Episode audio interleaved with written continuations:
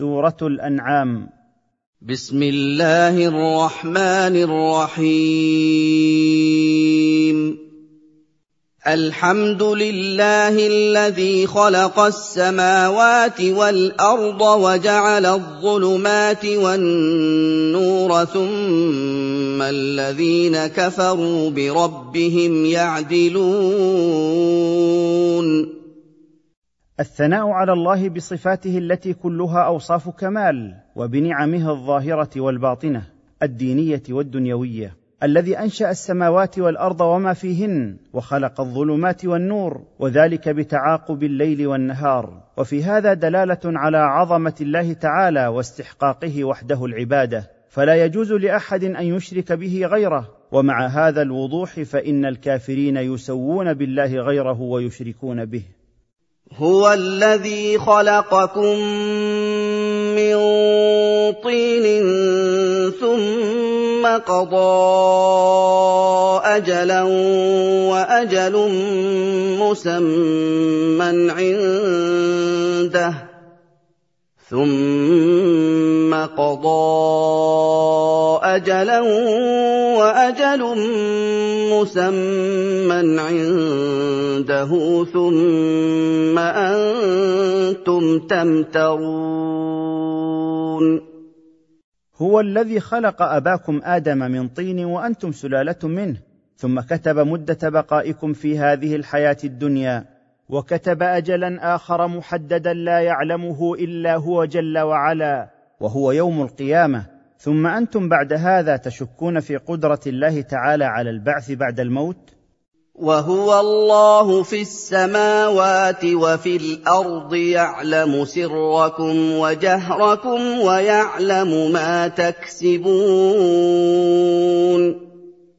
والله سبحانه هو الإله المعبود بحق في السماوات والأرض ومن دلائل ألوهيته أنه يعلم جميع ما تخفونه أيها الناس وما تعلنونه. ويعلم جميع أعمالكم من خير أو شر.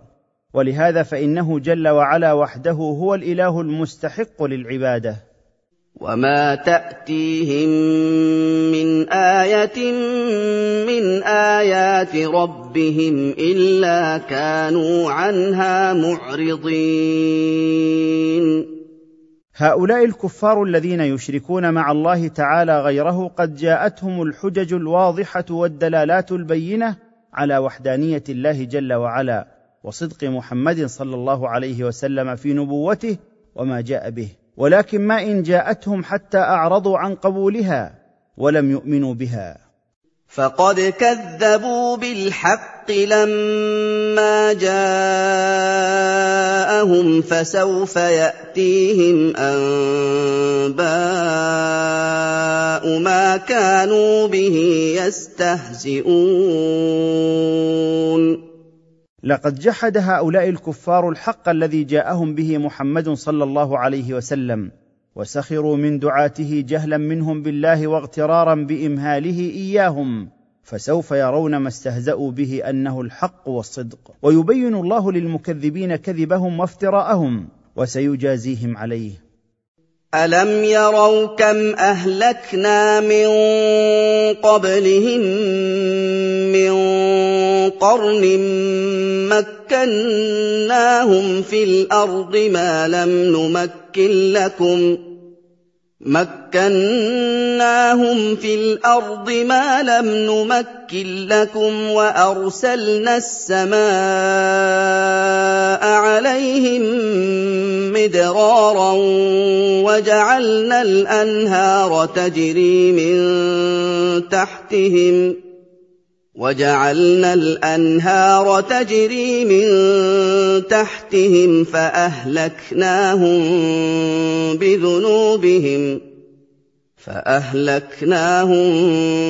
بذنوبهم وأنشأنا من بعدهم قرنا آخرين ألم يعلم هؤلاء الذين يجحدون وحدانية الله تعالى واستحقاقه وحده العبادة ويكذبون رسوله محمدا صلى الله عليه وسلم ما حل بالأمم المكذبة قبلهم من هلاك وتدمير؟ وقد مكناهم في الأرض ما لم نمكن لكم أيها الكافرون. وأنعمنا عليهم بإنزال الأمطار وجريان الأنهار من تحت مساكنهم استدراجا وإملاء لهم. فكفروا بنعم الله وكذبوا الرسل فأهلكناهم بسبب ذنوبهم وأنشأنا من بعدهم أمما أخرى خلفوهم في عمارة الأرض. ولو نزلنا عليك كتابا في قرطاس فلمسوه بايديهم لقال الذين كفروا لقال الذين كفروا إن هذا إلا سحر مبين. ولو نزلنا عليك أيها الرسول كتابا من السماء في أوراق فلمسه هؤلاء المشركون بأيديهم لقالوا إنما جئت به أيها الرسول سحر واضح بين. وقالوا لولا أنزل عليه ملك ولو أنزلنا ملكا لقضي الأمر ثم لا ينظرون. وقال هؤلاء المشركون هلا أنزل الله تعالى على محمد ملكا من السماء ليصدقه فيما جاء به من النبوة؟ ولو أنزلنا ملكا من السماء إجابة لطلبهم لقضي الأمر بإهلاكهم ثم لا يمهلون لتوبة فقد سبق في علم الله أنهم لا يؤمنون. ولو جعلناه ملكا لجعلناه رجلا وللبسنا عليهم ما يلبسون. ولو جعلنا الرسول المرسل إليهم ملكا إذ لم يقتنعوا بمحمد صلى الله عليه وسلم لجعلنا ذلك الملك في صورة البشر. حتى يستطيعوا السماع منه ومخاطبته إذ ليس بإمكانهم رؤية الملك على صورته الملائكية ولو جاءهم الملك بصورة رجل لاشتبه الأمر عليهم كما اشتبه عليهم أمر محمد صلى الله عليه وسلم. ولقد استهزئ برسل من قبلك فحاق بالذين سخروا منهم ما كانوا به يستهزئون ولما كان طلبهم إنزال الملك على سبيل الاستهزاء بمحمد صلى الله عليه وسلم بين الله تعالى له أن الاستهزاء بالرسل عليهم السلام ليس امرا حادثا. بل قد وقع من الكفار السابقين مع أنبيائهم فأحاط بهم العذاب الذي كانوا يهزؤون به وينكرون وقوعه. قل سيروا في الأرض ثم انظروا كيف كان عاقبة المكذبين. قل لهم أيها الرسول سيروا في الأرض ثم انظروا كيف أعقب الله المكذبين الهلاك والخزي فاحذروا مثل مصارعهم وخافوا أن يحل بكم مثل الذي حل بهم. قل لمن ما في السماوات والأرض قل لله كتب على نفسه الرحمة. ليجمعنكم إلى يوم القيامه لا ريب فيه الذين خسروا انفسهم فهم لا يؤمنون قل ايها الرسول لهؤلاء المشركين لمن ملك السماوات والارض وما فيهن قل هو لله كما تقرون بذلك وتعلمونه فاعبدوه وحده. كتب الله على نفسه الرحمة فلا يعجل على عباده بالعقوبة. ليجمعنكم إلى يوم القيامة الذي لا شك فيه للحساب والجزاء. الذين أشركوا بالله أهلكوا أنفسهم فهم لا يوحدون الله ولا يصدقون بوعده ووعيده ولا يقرون بنبوة محمد صلى الله عليه وسلم. وله ما سكن في الليل والنهار وهو السميع العليم ولله ملك كل شيء في السماوات والارض سكن أو تحرك خفي أو ظهر الجميع عبيده وخلقه وتحت قهره وتصرفه وتدبيره وهو السميع لأقوال عباده العليم بسرائرهم وأعمالهم. قل اغير الله اتخذ وليا فاطر السماوات والارض وهو يطعم ولا يطعم قل اني امرت ان اكون اول من اسلم ولا تكونن من المشركين قل ايها الرسول لهؤلاء المشركين مع الله تعالى غيره؟ أغير الله تعالى أتخذ وليا ونصيرا؟ وهو خالق السماوات والأرض وما فيهن؟ وهو الذي يرزق خلقه ولا يرزقه أحد؟ قل أيها الرسول إني أمرت أن أكون أول من خضع وانقاد له بالعبودية من هذه الأمة ونهيت أن أكون من المشركين معه غيره. قل اني اخاف ان عصيت ربي عذاب يوم عظيم قل ايها الرسول لهؤلاء المشركين مع الله غيره اني اخاف ان عصيت ربي فخالفت امره واشركت معه غيره في عبادته ان ينزل بي عذاب عظيم يوم القيامه. من يصرف عنه يومئذ فقد رحمه وذلك الفوز المبين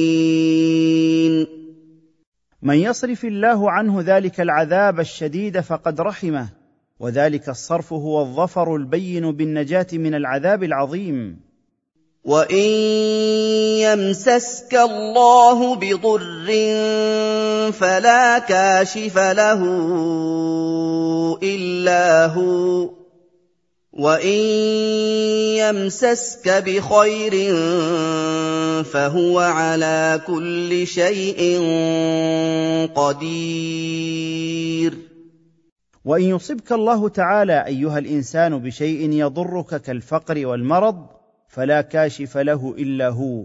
وإن يصبك بخير كالغنى والصحة فلا راد لفضله ولا مانع لقضائه. فهو جل وعلا القادر على كل شيء. وهو القاهر فوق عباده وهو الحكيم الخبير. والله سبحانه هو الغالب القاهر فوق عباده.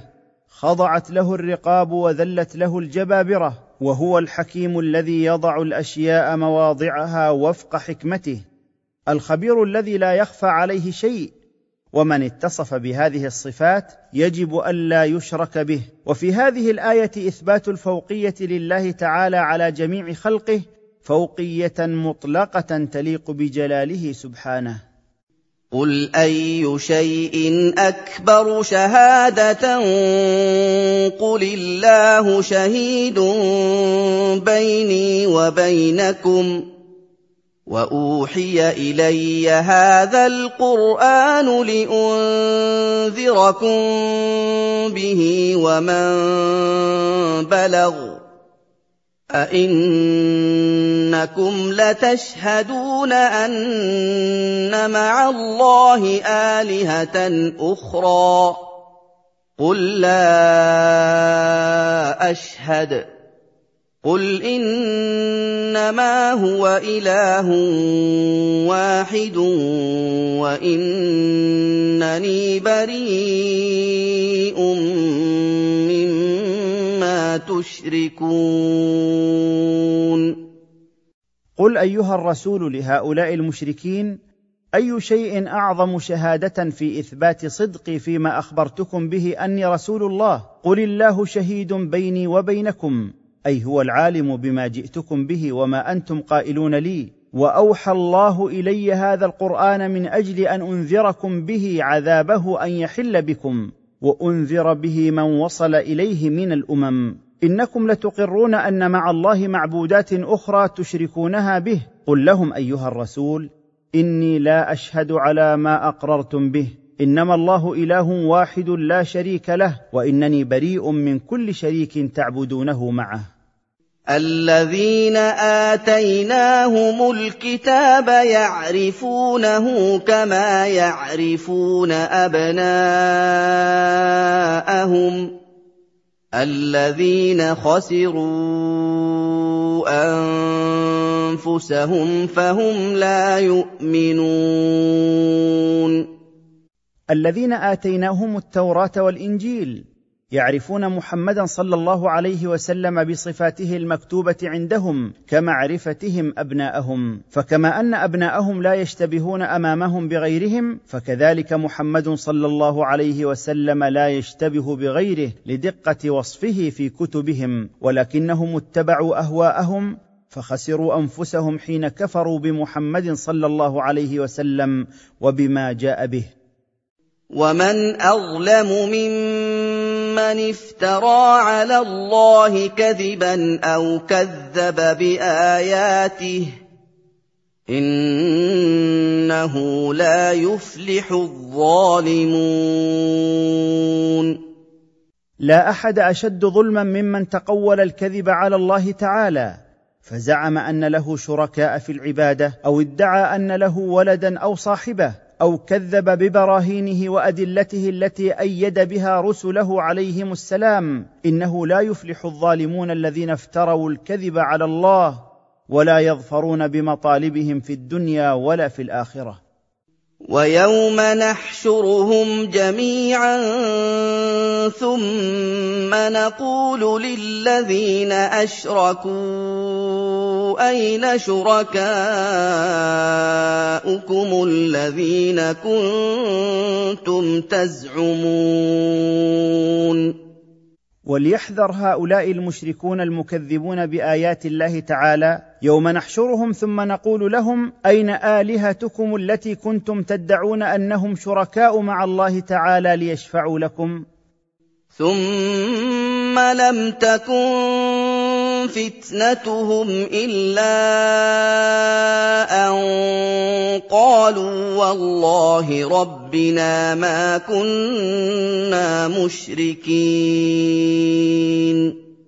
ثم لم تكن اجابتهم حين فتنوا واختبروا بالسؤال عن شركائهم الا ان تبرأوا منهم واقسموا بالله ربهم انهم لم يكونوا مشركين مع الله غيره انظُرْ كَيْفَ كَذَبُوا عَلَىٰ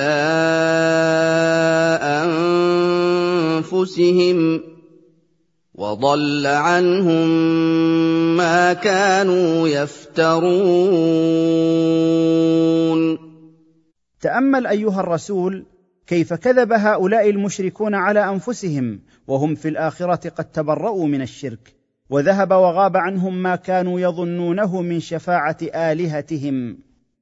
ومنهم من يستمع إليك وجعلنا على قلوبهم أكنة أن يفقهوه وفي آذانهم وقرا. وَإِن يَرَوْا كُلَّ آيَةٍ لَّا يُؤْمِنُوا بِهَا ۚ حَتَّىٰ إِذَا جَاءُوكَ يُجَادِلُونَكَ يَقُولُ الَّذِينَ كَفَرُوا إِنْ هَٰذَا إِلَّا أَسَاطِيرُ الْأَوَّلِينَ ومن هؤلاء المشركين من يستمع إليك القرآن أيها الرسول فلا يصل إلى قلوبهم لأنهم بسبب اتباعهم أهواءهم جعلنا على قلوبهم أغطية لئلا يفقهوا القرآن. وجعلنا في آذانهم ثقلا وصمما فلا تسمع ولا تعي شيئا. وإن يروا الآيات الكثيرة الدالة على صدق محمد صلى الله عليه وسلم لا يصدقوا بها. حتى إذا جاءوك أيها الرسول بعد معاينة الآيات الدالة على صدقك يخاصمونك يقول الذين جحدوا آيات الله ما هذا الذي نسمع إلا ما تناقله الأولون من حكايات لا حقيقة لها؟ وهم ينهون عنه وينأون عنه وإن يهلكون إلا أنفسهم وما يشعرون. وهؤلاء المشركون ينهون الناس عن اتباع محمد صلى الله عليه وسلم والاستماع إليه ويبتعدون بأنفسهم عنه وما يهلكون بصدهم عن سبيل الله إلا أنفسهم. وما يحسون أنهم يعملون لهلاكها. ولو ترى اذ وقفوا على النار فقالوا يا ليتنا نرد ولا نكذب بايات ربنا ونكون من المؤمنين. ولو ترى ايها الرسول هؤلاء المشركين يوم القيامه لرايت امرا عظيما. وذلك حين يحبسون على النار ويشاهدون ما فيها من السلاسل والأغلال ورأوا بأعينهم تلك الأمور العظام والأهوال. فعند ذلك قالوا يا ليتنا نعاد إلى الحياة الدنيا فنصدق بآيات الله ونعمل بها ونكون من المؤمنين.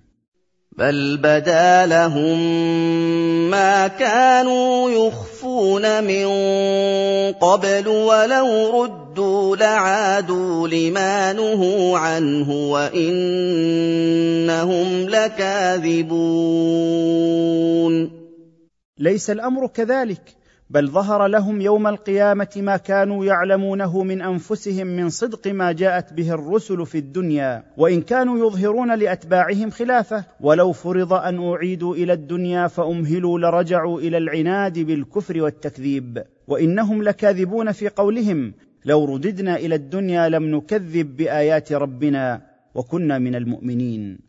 وقالوا إن هي إلا حياتنا الدنيا وما نحن بمبعوثين. وقال هؤلاء المشركون المنكرون للبعث ما الحياة إلا هذه الحياة التي نحن فيها وما نحن بمبعوثين بعد موتنا. ولو ترى اذ وقفوا على ربهم قال أليس هذا بالحق؟ قالوا بلى وربنا. قال فذوقوا العذاب بما كنتم تكفرون. ولو ترى أيها الرسول منكر البعث إذ حبسوا بين يدي الله تعالى لقضائه فيهم يوم القيامة لرأيت أسوأ حال إذ يقول الله جل وعلا أليس هذا بالحق؟ أي أليس هذا البعث الذي كنتم تنكرونه في الدنيا حقا؟ قالوا بلى وربنا إنه لحق.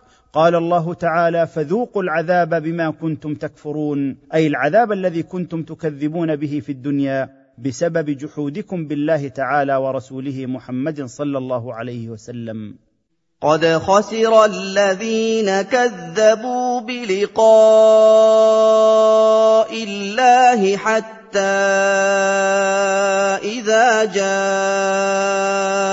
جاءتهم الساعة بغتة قالوا يا حسرتنا قالوا يا حسرتنا على ما فرطنا فيها وهم يحملون أوزارهم على ظهورهم. ألا ساء يزرون قد خسر الكفار الذين أنكروا البعث بعد الموت حتى إذا قامت القيامة وفوجئوا بسوء المصير نادوا على أنفسهم بالحسرة على ما ضيعوه في حياتهم الدنيا وهم يحملون آثامهم على ظهورهم فما أسوأ الأحمال الثقيلة السيئة التي يحملونها. وما الحياة الدنيا الا لعب ولهو وللدار الاخره خير للذين يتقون افلا تعقلون وما الحياة الدنيا في غالب احوالها الا غرور وباطل. والعمل الصالح للدار الاخره خير للذين يخشون الله. فيتقون عذابه بطاعته واجتناب معاصيه. أفلا تعقلون أيها المشركون المغترون بزينة الحياة الدنيا فتقدموا ما يبقى على ما يفنى؟ قد نعلم إنه ليحزنك الذي يقولون فإنهم لا يكذبونك. فإنهم لا يكذبونك ولكن الظالمين بآيات الله يجحدون. إنا نعلم إنه ليدخل الحزن إلى قلبك تكذيب قومك لك في الظاهر. فاصبر واطمئن فإنهم لا يكذبونك في قرارة أنفسهم بل يعتقدون صدقك. ولكنهم لظلمهم وعدوانهم يجحدون البراهين الواضحة على صدقك فيكذبونك فيما جئت به. ولقد كذبت رسل من قبلك فصبروا على ما كذبوا وأوذوا حتى أتاهم نصرنا. ولا مبدل لكلمات الله. ولقد جاءك من نبأ المرسلين.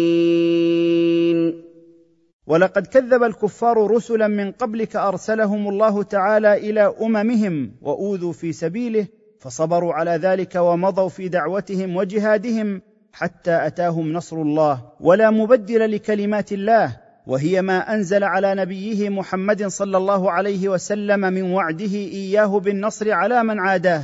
ولقد جاءك أيها الرسول من خبر من كان قبلك من الرسل وما تحقق لهم من نصر الله وما جرى على مكذبيهم من نقمة الله منهم وغضبه عليهم. فلك في من تقدم من الرسل أسوة وقدوة. وفي هذا تسلية للرسول صلى الله عليه وسلم. وإن كان كبر عليك إعراضهم فإن استطعت أن تبتغي نفقا في الأرض أو سلما في السماء فان استطعت ان تبتغي نفقا في الأرض أو سلما في السماء فتاتيهم بايه ولو شاء الله لجمعهم على الهدى فلا تكونن من الجاهلين. وإن كان عظم عليك أيها الرسول صدود هؤلاء المشركين وانصرافهم عن الاستجابة لدعوتك فإن استطعت أن تتخذ نفقا في الأرض أو مصعدا تصعد فيه إلى السماء فتأتيهم بعلامة وبرهان على صحة قولك غير الذي جئناهم به فافعل. ولو شاء الله لجمعهم على الهدى الذي أنتم عليه ووفقهم للإيمان ولكن لم يشأ ذلك لحكمة يعلمها سبحانه. فلا تكونن أيها الرسول من الجاهلين الذين اشتد حزنهم وتحسروا حتى أوصلهم ذلك إلى الجزع الشديد. إنما يستجيب الذين يسمعون. والموتى يبعثهم الله ثم إليه يرجعون. إنما يجيبك أيها الرسول إلى ما دعوت إليه من الهدى الذين يسمعون الكلام سماع قبول. أما الكفار فهم في عداد الموتى لأن الحياة الحقيقية إنما تكون بالإسلام والموتى يخرجهم الله من قبورهم أحياء ثم يعودون إليه يوم القيامة ليوفوا حسابهم وجزاءهم. وقالوا لولا نزل عليه آية من ربه قل ان الله قادر على ان لينزل إيه ولكن اكثرهم لا يعلمون وقال المشركون تعنتا واستكبارا هلا أنزل الله علامة تدل على صدق محمد صلى الله عليه وسلم من نوع العلامات الخارقة؟ قل لهم أيها الرسول إن الله قادر على أن ينزل عليهم آية ولكن أكثرهم لا يعلمون أن إنزال الآيات إنما يكون وفق حكمته تعالى. وما من دابه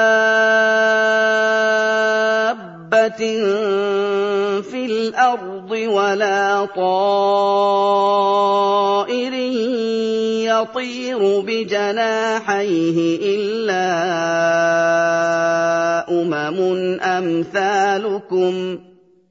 ما فرطنا في الكتاب من شيء ثم إلى ربهم يحشرون ليس في الأرض حيوان يدب على الأرض أو طائر يطير في السماء بجناحيه إلا جماعات متجانسة الخلق مثلكم. ما تركنا في اللوح المحفوظ شيئا إلا أثبتناه. ثم إنهم إلى ربهم يحشرون يوم القيامة. فيحاسب الله كلا بما عمل. والذين كذبوا باياتنا صم وبكم في الظلمات من يشاء الله يضلله ومن يشاء يجعله على صراط مستقيم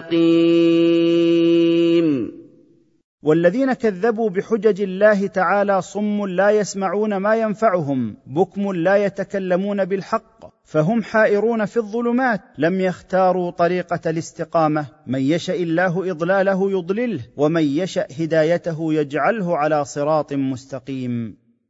قل ارايتكم ان اتاكم عذاب الله أو اتتكم الساعة اغير الله تدعون ان كنتم صادقين قل أيها الرسول لهؤلاء المشركين أخبروني إن جاءكم عذاب الله في الدنيا أو جاءتكم الساعة التي تبعثون فيها أغير الله تدعون هناك لكشف ما نزل بكم من البلاء؟ إن كنتم محقين في زعمكم أن آلهتكم التي تعبدونها من دون الله تنفع أو تضر؟ بل اياه تدعون فيكشف ما تدعون اليه ان شاء وتنسون ما تشركون بل تدعون هناك ربكم الذي خلقكم لا غيره وتستغيثون به فيفرج عنكم البلاء العظيم النازل بكم إن شاء لأنه القادر على كل شيء وتتركون حينئذ أصنامكم وأوثانكم وأولياءكم. ولقد ارسلنا إلى امم من قبلك فأخذناهم بالبأساء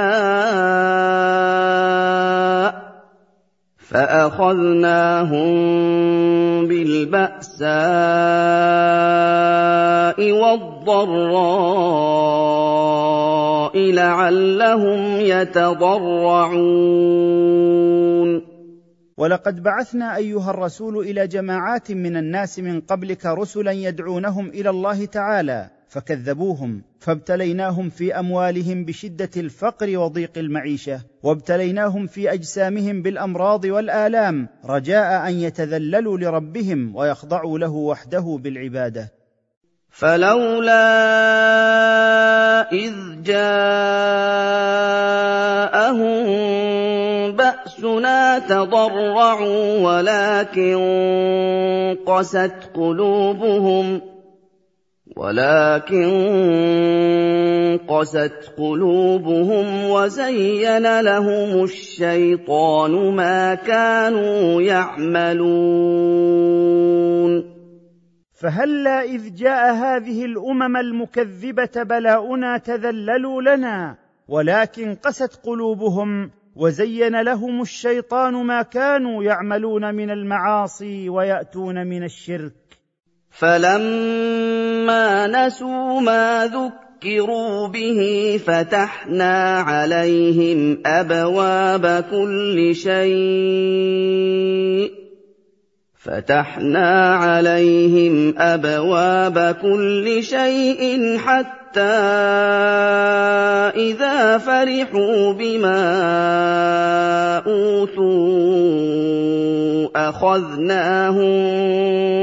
بغته اخذناهم بغته فاذا هم مبلسون فلما تركوا العمل بأوامر الله تعالى معرضين عنها فتحنا عليهم أبواب كل شيء من الرزق فأبدلناهم بالبأساء رخاء في العيش وبالضراء صحة في الأجسام استدراجا منا لهم. حتى إذا بطروا وأعجبوا بما أعطيناهم من الخير والنعمة أخذناهم بالعذاب فجأة فإذا هم آيسون منقطعون من كل خير. فقطع دابر القوم الذين ظلموا. والحمد لله رب العالمين. فاستؤصل هؤلاء القوم وأهلكوا إذ كفروا بالله وكذبوا رسله فلم يبق منهم أحد. والشكر والثناء لله تعالى خالق كل شيء ومالكه على نصرة أوليائه وهلاك أعدائه. قل ارايتم ان اخذ الله سمعكم وابصاركم وختم على قلوبكم من اله غير الله ياتيكم به انظر كيف نصرف الايات ثم هم يصدفون قل أيها الرسول لهؤلاء المشركين أخبروني إن أذهب الله سمعكم فأصمكم وذهب بأبصاركم فأعماكم وطبع على قلوبكم فأصبحتم لا تفقهون قولا. أي إله غير الله جل وعلا يقدر على رد ذلك لكم؟ انظر أيها الرسول كيف ننوع لهم الحجج ثم هم بعد ذلك يعرضون عن التذكر والاعتبار. قل ارايتكم ان اتاكم عذاب الله بغته أو جهره هل يهلك الا القوم الظالمون قل أيها الرسول لهؤلاء المشركين أخبروني إن نزل بكم عقاب الله فجأة وأنتم لا تشعرون به أو ظاهرا عيانا وأنتم تنظرون إليه. هل يهلك إلا القوم الظالمون الذين تجاوزوا الحد بصرفهم العبادة لغير الله تعالى وبتكذيبهم رسله؟ وما نرسل المرسلين الا مبشرين ومنذرين فمن امن واصلح فلا خوف عليهم ولا هم يحزنون وما نرسل رسلنا إلا مبشرين أهل طاعتنا بالنعيم المقيم ومنذرين أهل المعصية بالعذاب الأليم. فمن آمن وصدق الرسل وعمل صالحا فأولئك لا يخافون عند لقاء ربهم ولا يحزنون على شيء فاتهم من حظوظ الدنيا. والذين كذبوا بآياتنا يمسهم العذاب بما كانوا يفسقون. والذين كذبوا بآياتنا من القرآن والمعجزات فأولئك يصيبهم العذاب يوم القيامة بسبب كفرهم وخروجهم عن طاعة الله تعالى. قل لا أقول لكم عندي خزائن الله ولا اعلم الغيب ولا أقول لكم اني ملك ولا أقول لكم اني ملك ان اتبع الا ما يوحى الي قل هل يستوي الاعمى والبصير افلا تتفكرون قل أيها الرسول لهؤلاء المشركين إني لا أدعي أني أملك خزائن السماوات والأرض فأتصرف فيها ولا أدعي أني أعلم الغيب ولا أدعي أني ملك وإنما أنا رسول من عند الله أتبع ما يوحى إلي وأبلغ وحيه إلى الناس. قل أيها الرسول لهؤلاء المشركين هل يستوي الكافر الذي عمي عن آيات الله تعالى فلم يؤمن بها والمؤمن الذي أبصر آيات الله فآمن بها؟ أفلا تتفكرون؟ تنظرون في آيات الله لتبصروا الحق فتؤمنوا به؟ وأنذر به الذين يخافون أن يحشروا إلى ربهم ليس لهم من دونه ولي ولا شفيع. ليس لهم من دونه ولي ولا شفيع لعلهم يتقون. وخوف أيها الرسول بالقرآن الذين يعلمون أنهم يحشرون إلى ربهم فهم مصدقون بوعد الله ووعيده. ليس لهم غير الله ولي ينصرهم ولا شفيع يشفع لهم عنده تعالى فيخلصهم من عذابه. لعلهم يتقون الله تعالى بفعل الأوامر واجتناب النواهي. ولا تطرد الذين يدعون ربهم بالغداه والعشي يريدون وجهه. ما عليك من حسابهم من شيء وما من حسابك عليهم من شيء وما من حسابك عليهم من شيء فتطردهم فتكون من الظالمين ولا تبعد ايها النبي عن مجالستك ضعفاء المسلمين الذين يعبدون ربهم أول النهار وآخرة يريدون بأعمالهم الصالحة وجه الله. ما عليك من حساب هؤلاء الفقراء من شيء إنما حسابهم على الله وليس عليهم شيء من حسابك. فإن أبعدتهم فإنك تكون من المتجاوزين حدود الله الذين يضعون الشيء في غير موضعه. وكذلك فتنا بعضهم ببعض ليقولوا أهؤلاء من الله عليهم من بيننا؟ أليس الله بأعلم بالشاكرين؟ وكذلك ابتلى الله تعالى بعض عباده ببعض بتباين حظوظهم من الأرزاق والأخلاق فجعل بعضهم غنيا وبعضهم فقيرا وبعضهم قويا وبعضهم ضعيفا فأحوج بعضهم إلى بعض اختبارا منه لهم بذلك ليقول الكافرون الأغنياء أهؤلاء الضعفاء من الله عليهم بالهداية إلى الإسلام من بيننا؟ أليس الله تعالى بأعلم بمن يشكرون نعمته فيوفقهم إلى الهداية لدينه؟ واذا جاءك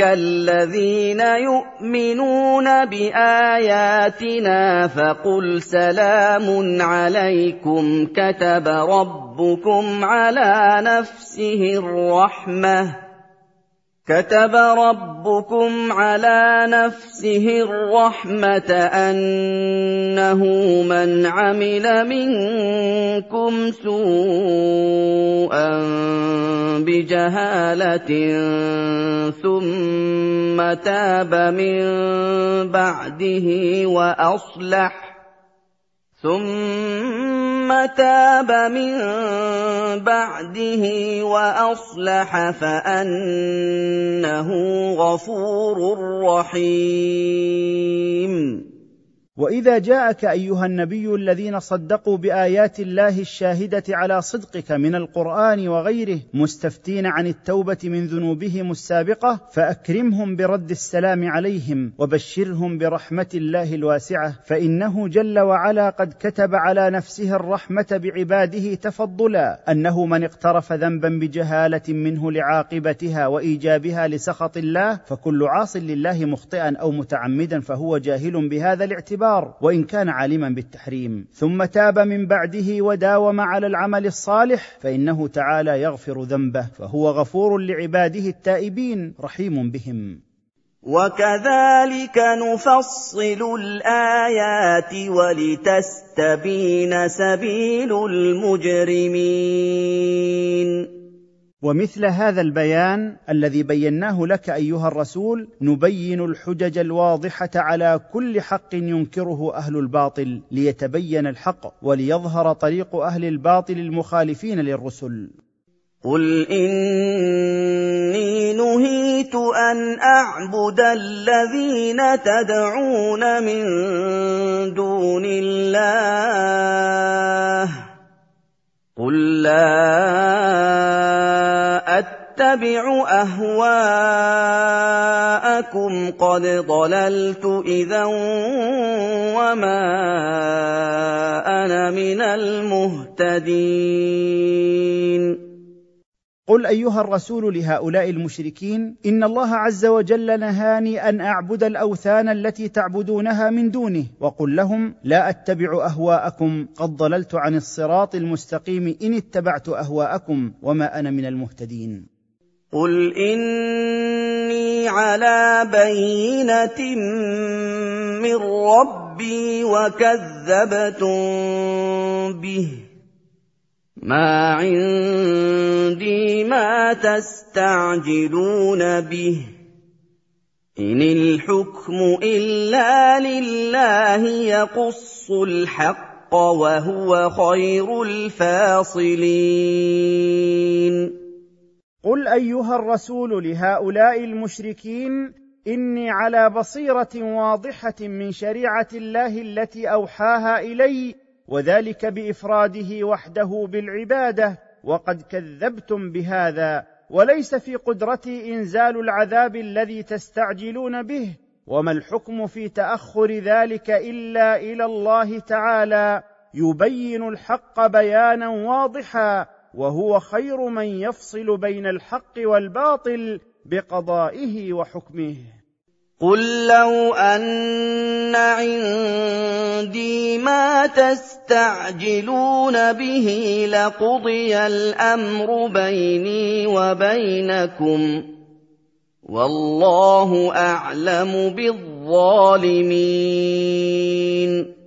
قل أيها الرسول لو أنني أملك إنزال العذاب الذي تستعجلونه لأنزلته بكم وقضي الأمر بيني وبينكم ولكن ذلك إلى الله تعالى وهو أعلم بالظالمين الذين تجاوزوا حدهم فأشركوا معه غيره. وعنده مفاتح الغيب لا يعلمها إلا هو. ويعلم ما في البر والبحر وما تسقط من ورقة إلا يعلمها ولا حبة في ظلمات الأرض ولا رطب ولا يابس إلا في كتاب مبين وعند الله جل وعلا مفاتح الغيب أي خزائن الغيب لا يعلمها إلا هو ومنها علم الساعة ونزول الغيث وما في الأرحام والكسب في المستقبل ومكان موت الإنسان ويعلم كل ما في البر والبحر وما تسقط من ورقة من نبتة إلا يعلمها فكل حبة في خفايا الأرض وكل رطب ويابس مثبت في كتاب واضح لا لبس فيه وهو اللوح المحفوظ. وهو الذي يتوفاكم بالليل ويعلم ما جرحتم بالنهار ثم يبعثكم فيه. ثم يبعثكم فيه ليقضى أجل مسمى ثم اليه مرجعكم ثم اليه مرجعكم ثم ينبئكم بما كنتم تعملون وهو سبحانه الذي يقبض أرواحكم بالليل بما يشبه قبضها عند الموت ويعلم ما اكتسبتم في النهار من الأعمال. ثم يعيد أرواحكم إلى أجسامكم باليقظة من النوم نهارا بما يشبه الإحياء بعد الموت لتقضى آجالكم المحددة في الدنيا. ثم إلى الله تعالى معادكم بعد بعثكم من قبوركم أحياء. ثم يخبركم بما كنتم تعملون في حياتكم الدنيا ثم يجازيكم بذلك. وهو القاهر فوق عباده ويرسل عليكم حفظه ويرسل عليكم حفظة حتى إذا جاء أحدكم الموت توفته رسلنا وهم لا يفرطون. والله تعالى هو القاهر فوق عباده فوقية مطلقة من كل وجه تليق بجلاله سبحانه وتعالى. كل شيء خاضع لجلاله وعظمته ويرسل على عباده ملائكة يحفظون أعمالهم ويحصونها حتى إذا نزل الموت بأحدهم قبض روحه ملك الموت وأعوانه وهم لا يضيعون ما أمروا به. ثم ردوا إلى الله مولاهم الحق الا له الحكم وهو اسرع الحاسبين ثم اعيد هؤلاء المتوفون إلى الله تعالى مولاهم الحق الا له القضاء والفصل يوم القيامه بين عباده وهو اسرع الحاسبين قل من ينجيكم من ظلمات البر والبحر تدعونه تضرعا وخفيه تدعونه تضرعا وخفية لئن أنجانا من هذه لنكونن من الشاكرين.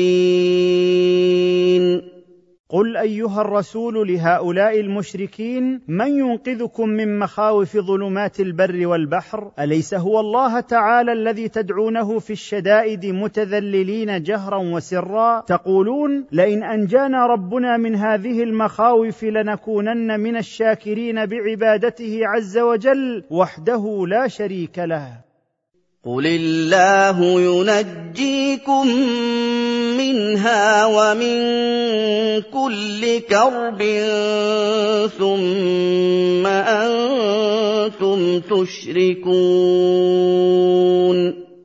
قل لهم ايها الرسول الله وحده هو الذي ينقذكم من هذه المخاوف ومن كل شده ثم أنتم بعد ذلك تشركون معه في العباده غيره.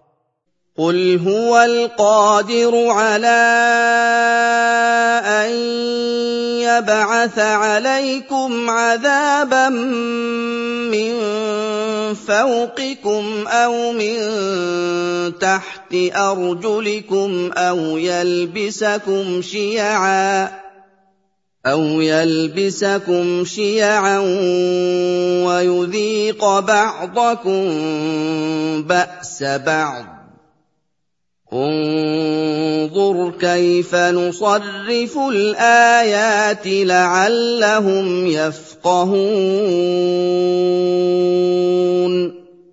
قل أيها الرسول الله عز وجل هو القادر وحده على أن يرسل عليكم عذابا من فوقكم كالرجم أو الطوفان وما أشبه ذلك أو من تحت أرجلكم كالزلازل والخسف أو يخلط أمركم عليكم فتكونوا فرقا متناحرة يقتل بعضكم بعضا. انظر أيها الرسول كيف ننوع حججنا الواضحات لهؤلاء المشركين لعلهم يفهمون فيعتبروا. وكذب به قومك وهو الحق قل لست عليكم بوكيل وكذب بهذا القران الكفار من قومك ايها الرسول وهو الكتاب الصادق في كل ما جاء به قل لهم لست عليكم بحفيظ ولا رقيب وانما أنا رسول الله ابلغكم ما ارسلت به اليكم لكل نبأ مستقر وسوف تعلمون.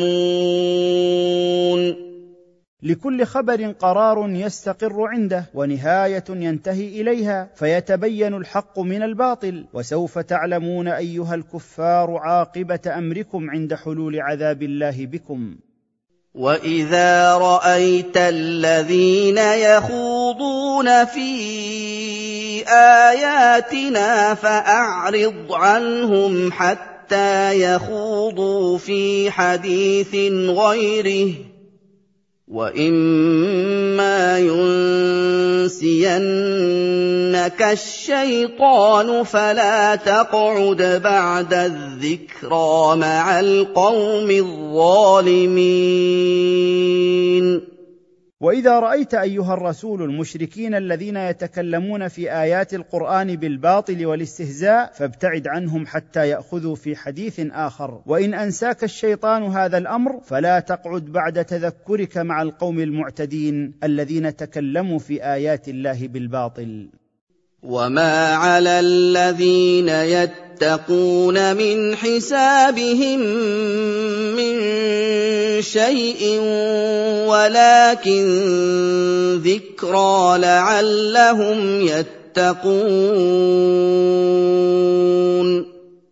وما على المؤمنين الذين يخافون الله تعالى فيطيعون اوامره ويجتنبون نواهيه من حساب الله للخائضين المستهزئين بايات الله من شيء ولكن عليهم ان يعظوهم ليمسكوا عن ذلك الكلام الباطل لعلهم يتقون الله تعالى وذر الذين اتخذوا دينهم لعبا ولهوا وغرتهم الحياة الدنيا وذكر به ان تبسل نفس بما كسبت ليس لها من دون الله ولي ولا شفيع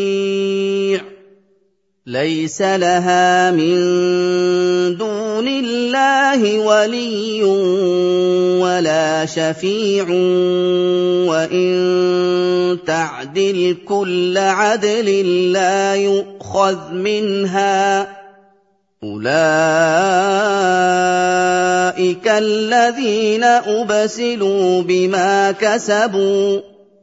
لهم شراب من حميم وعذاب أليم بما كانوا يكفرون. واترك أيها الرسول هؤلاء المشركين الذين جعلوا دين الله لعبا ولهوا مستهزئين بآيات الله تعالى وغرتهم الحياة الدنيا بزينتها وذكر بالقرآن هؤلاء المشركين وغيرهم كي لا ترتهن نفس بذنوبها وكفرها بربها ليس لها غير الله ناصر ينصرها فينقذها من عذابه ولا شافع يشفع لها عنده وإن تفتدي بأي فداء لا يقبل منها. أولئك الذين ارتهنوا بذنوبهم لهم في النار شراب شديد الحرارة وعذاب موجع. بسبب كفرهم بالله تعالى ورسوله محمد صلى الله عليه وسلم وبدين الإسلام. قل أندعو من دون الله ما لا ينفعنا ولا يضرنا ونرد على أعقابنا بعد إذ هدانا الله كالذي استهوته الشياطين.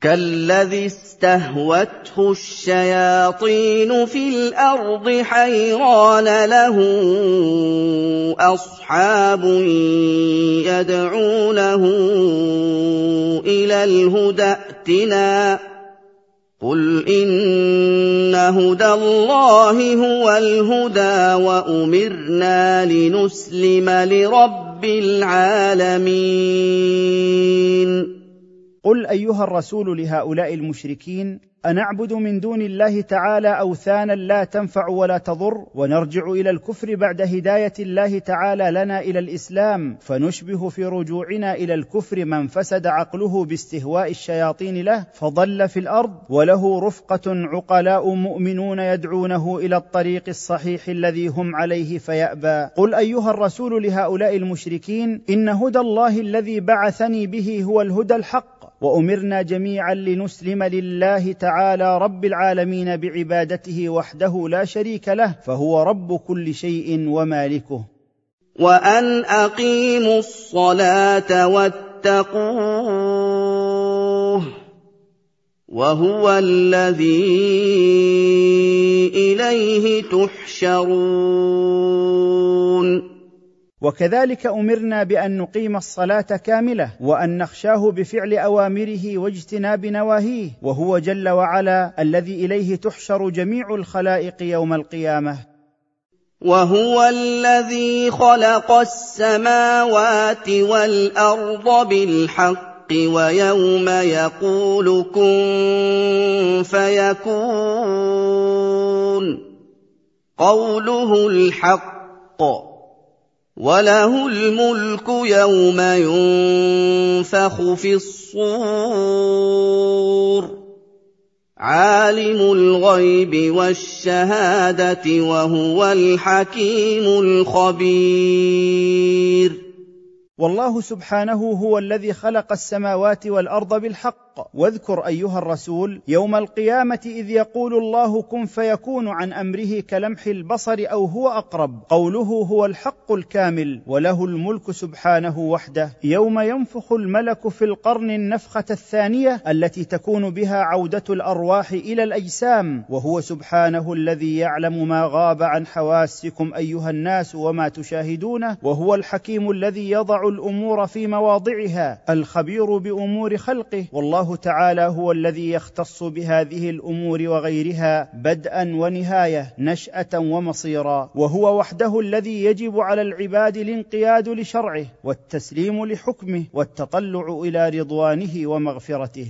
واذ قال إبراهيم لابيه ازر اتت تتخذ أصناما آلهة إني أراك وقومك في ضلال مبين. واذكر أيها الرسول محاجة إبراهيم عليه السلام لأبيه آزر إذ قال له أتجعل من الأصنام آلهة تعبدها من دون الله تعالى؟ إني أراك وقومك في ضلال بين عن طريق الحق. وكذلك نري إبراهيم ملكوت السماوات والارض وليكون من الموقنين وكما هدينا إبراهيم عليه السلام إلى الحق في أمر العباده نريه ما تحتوي عليه السماوات والارض من ملك عظيم وقدره باهره ليكون من الراسخين في الايمان فلما جن عليه الليل راى كوكبا قال هذا ربي فلما افل قال لا احب الافلين فلما أظلم على إبراهيم عليه السلام الليل وغطاه ناظر قومه ليثبت لهم أن دينهم باطل وكانوا يعبدون النجوم. رأى إبراهيم عليه السلام كوكبا فقال مستدرجا قومه لإلزامهم بالتوحيد هذا ربي. فلما غاب الكوكب قال لا أحب الآلهة التي تغيب. فَلَمَّا رَأَى الْقَمَرَ بَازِغًا قَالَ هَٰذَا رَبِّي ۖ. فَلَمَّا أَفَلَ قَالَ لَئِن لَّمْ يَهْدِنِي رَبِّي لَأَكُونَنَّ مِنَ الْقَوْمِ الضَّالِّينَ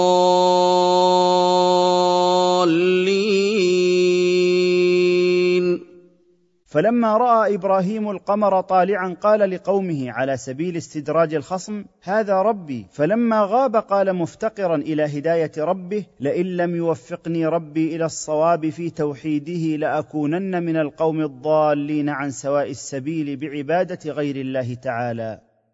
فَلَمَّا رَأَى الشَّمْسَ بَازِغَةً قَالَ هَٰذَا رَبِّي هَٰذَا أَكْبَرُ ۖ. فَلَمَّا أَفَلَتْ قَالَ يَا قَوْمِ إِنِّي بَرِيءٌ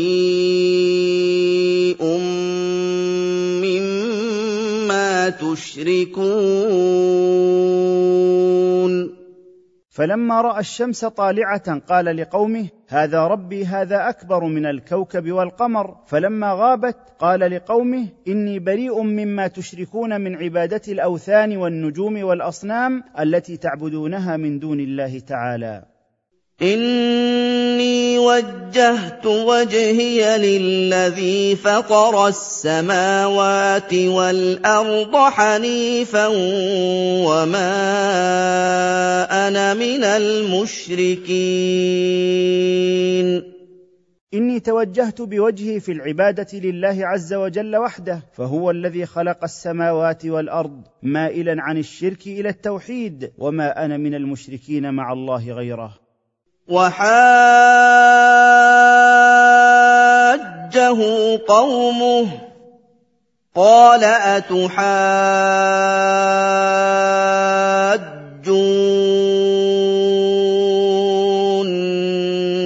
فِي اللَّهِ وَقَدْ هَدَانِ وَلَا أَخَافُ مَا تُشْرِكُونَ بِهِ إِلَّا أَن يَشَاءَ رَبِّي شَيْئًا ۗ. وَسِعَ رَبِّي كُلَّ شَيْءٍ عِلْمًا ۗ. أَفَلَا تَتَذَكَّرُونَ؟ وجادله قومه في توحيد الله تعالى قال أتجادلونني في توحيدي لله بالعبادة؟ وقد وفقني إلى معرفة وحدانيته؟ فإن كنتم تخوفونني بآلهتكم أن توقع بي ضررا فإنني لا أرهبها فلن تضرني إلا أن يشاء ربي شيئا وسع ربي كل شيء علما. أفلا تتذكرون فتعلموا أنه وحده المعبود المستحق للعبودية؟ وكيف أخاف ما أشركتم ولا تخافون أنكم أشركتم بالله ما لم ينزل به عليكم سلطانا؟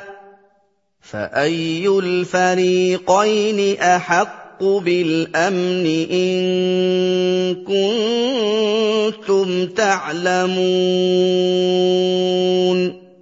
وكيف أخاف أوثانكم وأنتم لا تخافون ربي الذي خلقكم وخلق أوثانكم التي أشركتموها معه في العبادة من غير حجة لكم على ذلك؟ فأي الفريقين فريق المشركين وفريق الموحدين أحق بالطمأنينة والسلامة والأمن من عذاب الله؟ إن كنتم تعلمون صدق ما أقول فأخبروني. الَّذِينَ آمَنُوا وَلَمْ يَلْبِسُوا إِيمَانَهُم بظلم أولئك لهم الأمن وهم مهتدون الذين صدقوا الله ورسوله وعملوا بشرعه ولم يخلطوا إيمانهم بشرك أولئك لهم الطمأنينة والسلامة وهم الموفقون إلى طريق الحق. وتلك حجتنا آتيناها إبراهيم على قومه. نرفع درجات من نشاء. إن ربك حكيم عليم. وتلك الحجة التي حاج بها إبراهيم عليه السلام قومه هي حجتنا التي وفقناه إليها حتى انقطعت حجتهم. نرفع من نشاء من عبادنا مراتب في الدنيا والآخرة. إن ربك حكيم في تدبير خلقه عليم بهم. ووهبنا له إسحاق ويعقوب كلا هدينا. وَنُوحًا هَدَيْنَا مِن قَبْلُ وَمِن ذُرِّيَّتِهِ دَاوُودَ وَسُلَيْمَانَ وَأَيُّوبَ وَيُوسُفَ وَمُوسَىٰ وَهَارُونَ وَكَذَٰلِكَ نَجْزِي الْمُحْسِنِينَ ومننا على إبراهيم عليه السلام بأن رزقناه إسحاق ابنا ويعقوب حفيدا ووفقنا كلا منهما لسبيل الرشاد وكذلك وفقنا للحق نوحا من قبل إبراهيم وإسحاق ويعقوب وكذلك وفقنا للحق من ذرية نوح داود وسليمان وأيوب ويوسف وموسى وهارون عليهم السلام. وكما جزينا هؤلاء الأنبياء بإحسانهم نجزي كل محسن. وَزَكَرِيَّا وَيَحْيَىٰ وَعِيسَىٰ وَإِلْيَاسَ كُلٌّ مِّنَ الصَّالِحِينَ. وكذلك هدينا زكريا ويحيى وعيسى وإلياس وكل هؤلاء الأنبياء عليهم السلام من الصالحين. وإسماعيل واليسع ويونس ولوطا وَكُلًّا فَضَّلْنَا عَلَى الْعَالَمِينَ وهدينا كذلك اسماعيل واليسع ويونس ولوطا وكل هؤلاء الرسل فضلناهم على أهل زمانهم وَمِنْ آبَائِهِمْ وَذُرِّيَّاتِهِمْ وَإِخْوَانِهِمْ وَاجْتَبَيْنَاهُمْ وَهَدَيْنَاهُمْ إِلَىٰ صِرَاطٍ مُّسْتَقِيمٍ. وكذلك وفقنا للحق من شئنا هدايته من آباء هؤلاء وذرياتهم وإخوانهم واخترناهم لديننا وإبلاغ رسالتنا إلى من أرسلناهم إليهم وأرشدناهم إلى طريق صحيح لا عوج فيه وهو توحيد الله تعالى وتنزيهه عن الشرك. ذلك هدى الله يهدي به من يشاء من عباده. وَلَوْ أَشْرَكُوا لَحَبِطَ عَنْهُم مَّا كَانُوا يَعْمَلُونَ ذلك الهدى هو توفيق الله الذي يوفق به من يشاء من عباده. ولو ان هؤلاء الانبياء اشركوا بالله على سبيل الفرض والتقدير لبطل عملهم لأن الله تعالى لا يقبل مع الشرك عملا. أُولَٰئِكَ الَّذِينَ آتَيْنَاهُمُ الْكِتَابَ وَالْحُكْمَ وَالنُّبُوَّةَ ۚ فَإِن يَكْفُرْ بِهَا هَٰؤُلَاءِ فَقَدْ وَكَّلْنَا وَكَّلْنَا بِهَا قَوْمًا لَّيْسُوا بِهَا بِكَافِرِينَ.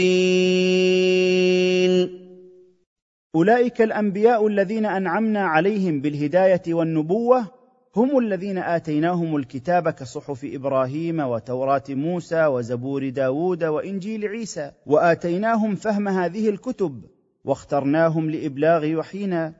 فإن يجحد أيها الرسول بآيات هذا القرآن الكفار من قومك فقد وفقنا للإيمان بها والقيام بحقوقها قوما آخرين. أي المهاجرين والأنصار وأتباعهم إلى يوم القيامة ليسوا بها بكافرين بل مؤمنون بها عاملون بما تدل عليه. أولئك الذين هدى الله فبهداه مقتده. قل لا اسالكم عليه اجرا ان هو الا ذكرى للعالمين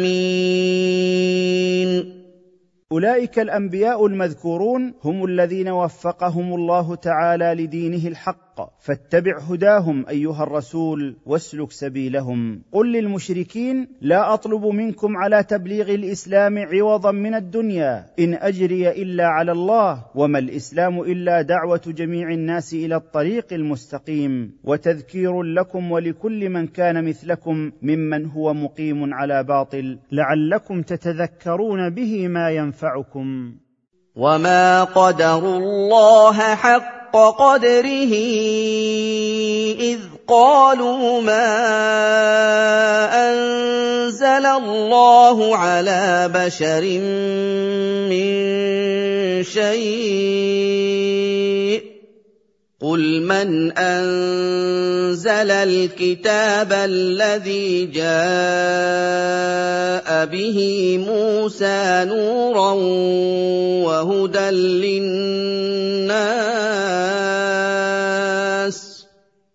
تجعلونه قراطيس تبدونها وتخفون كثيرا. وَعُلِّمْتُم مَّا لَمْ تَعْلَمُوا أَنتُمْ وَلَا آبَاؤُكُمْ ۖ. قُلِ اللَّهُ ثُمَّ ذَرْهُمْ فِي خَوْضِهِمْ يَلْعَبُونَ وما عظم هؤلاء المشركون الله حق تعظيمه إذ أنكروا أن يكون الله تعالى قد أنزل على أحد من البشر شيئا من وحيه. قل لهم أيها الرسول إذا كان الأمر كما تزعمون فمن الذي أنزل الكتاب الذي جاء به موسى إلى قومه نورا للناس وهداية لهم ثم توجه الخطاب إلى اليهود زجرا لهم بقوله تجعلون هذا الكتاب في قراطيس متفرقة تظهرون بعضها وتكتمون كثيرا منه. منها ومما كتموه الإخبار عن صفة محمد صلى الله عليه وسلم ونبوته. وعلمكم الله معشر العرب بالقرآن الذي أنزله عليكم. فيه خبر من قبلكم ومن بعدكم وما يكون بعد موتكم. ما لم تعلموه أنتم ولا آباؤكم. قل الله هو الذي أنزله. ثم دع هؤلاء في حديثهم الباطل يخوضون ويلعبون. وهذا كتاب أنزلناه مبارك مصدق الذي بين يديه ولتنذر أم القرى ومن حولها والذين يؤمنون بالآخرة يؤمنون به وهم على صلاتهم يحافظون وهذا القرآن كتاب أنزلناه إليك أيها الرسول. عظيم النفع. يشهد على صدق ما تقدمه من الكتب المنزلة وأنها من عند الله. أنزلناه لتخوف به من عذاب الله وبأسه أهل مكة ومن حولها من أهل أقطار الأرض كلها. والذين يصدقون بالحياة الآخرة يصدقون بأن القرآن كلام الله ويحافظون على إقام الصلاة في أوقاتها. ومن اظلم ممن افترى على الله كذبا أو قال اوحي الي ولم يوح اليه شيء أَوْ قَالَ أُوحِيَ إِلَيَّ وَلَمْ يُوحَ إِلَيْهِ شَيْءٌ وَمَن قَالَ سَأُنزِلُ مِثْلَ مَا أَنزَلَ اللَّهُ وَلَوْ تَرَىٰ إِذِ الظَّالِمُونَ فِي غَمَرَاتِ الْمَوْتِ وَالْمَلَائِكَةُ بَاسِطُو أَيْدِيهِمْ أَخْرِجُوا أَنفُسَكُمْ ۖ الْيَوْمَ تُجْزَوْنَ عَذَابَ الْهُونِ بِمَا كُنتُمْ تَقُولُونَ عَلَى اللَّهِ غَيْرَ الْحَقِّ وَكُنتُمْ عَنْ آيَاتِهِ تَسْتَكْبِرُونَ. ومن أشد ظلما ممن اختلق على الله تعالى قولا كذبا فادعى أنه لم يبعث رسولا من البشر أو ادعى كذبا أن الله أوحى إليه ولم يوح إليه شيئا أو ادعى أنه قادر على أن ينزل مثل ما أنزل الله من القرآن. ولو أنك أبصرت أيها الرسول هؤلاء المتجاوزين الحد وهم في أهوال الموت لرأيت أمرا هائلا والملائكة الذين يقبضون أرواحهم باسطوا أيديهم بالعذاب قائلين لهم أخرجوا أنفسكم اليوم تهانون غاية الإهانة كما كنتم تكذبون على الله وتستكبرون عن اتباع آياته والانقياد لرسله.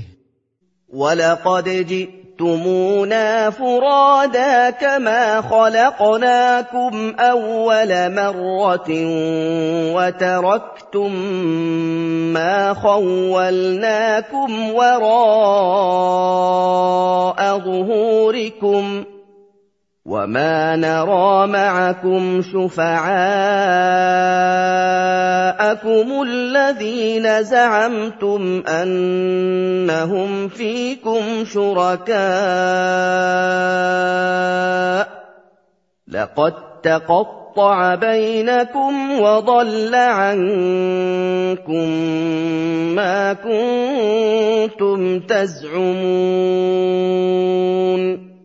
ولقد جئتمونا للحساب والجزاء فرادا كما أوجدناكم في الدنيا أول مرة حفاة عراه. وتركتم وراء ظهوركم ما مكناكم فيه مما تتباهون به من أموال في الدنيا وما نرى معكم في الآخرة أوثانكم التي كنتم تعتقدون أنها تشفع لكم. وتدعون أنها شركاء مع الله في العبادة. لقد زال تواصلكم الذي كان بينكم في الدنيا وذهب عنكم ما كنتم كنتم تدعون من أن آلهتكم شركاء لله في العبادة وظهر أنكم الخاسرون لأنفسكم وأهليكم وأموالكم. إن الله فالق الحب والنوى يخرج الحي من الميت ومخرج الميت من الحي ذلكم الله. ذَٰلِكُمُ اللَّهُ فَأَنَّىٰ تُؤْفَكُونَ إن الله تعالى يشق الحب فيخرج منه الزرع ويشق النوى فيخرج منه الشجر. يخرج الحي من الميت كالإنسان والحيوان مثلا من النطفة ويخرج الميت من الحي كالنطفة من الإنسان والحيوان. ذلكم الله أي فاعل هذا هو الله وحده لا شريك له المستحق للعبادة. فكيف تصرفون عن الحق إلى الباطل فتعبدون معه غيره؟ فالق الإصباح وجعل الليل سكنا والشمس والقمر حسبانا ذلك تقدير العزيز العليم والله سبحانه وتعالى هو الذي شق ضياء الصباح من ظلام الليل وجعل الليل مستقرا يسكن فيه من يتعب بالنهار فيأخذ نصيبه من الراحة. وجعل الشمس والقمر يجريان في فلكيهما بحساب متقن مقدر لا يتغير ولا يضطرب. ذلك تقدير العزيز الذي عز سلطانه العليم بمصالح خلقه وتدبير شؤونهم. والعزيز والعليم من أسماء الله الحسنى يدلان على كمال العزة والعلم. وهو الذي جعل لكم النجوم لتهتدوا بها في ظلمات البر والبحر. قد فصلنا الآيات لقوم يعلمون. والله سبحانه هو الذي جعل لكم أيها الناس النجوم علامات. تعرفون بها الطرق ليلا إذا ضللتم بسبب الظلمة الشديدة في البر والبحر. قد بينا البراهين الواضحة ليتدبرها منكم أولو العلم بالله وشرعه. وهو الذي أنشأكم نفس واحدة فمستقر ومستودع. قد فصلنا الآيات لقوم يفقهون. والله سبحانه هو الذي ابتدأ خلقكم أيها الناس من آدم عليه السلام إذ خلقه من طين ثم كنتم سلالة ونسلا منه فجعل لكم مستقرا تستقرون فيه وهو أرحام النساء ومستودعا تحفظون فيه وهو أصلاب الرجال. قد بينا الحجج وميزنا الأدلة وأحكمناها لقوم يفهمون مواقع الحجج ومواضع العبر. وهو الذي أنزل من السماء ماء فأخرجنا به نبات كل شيء.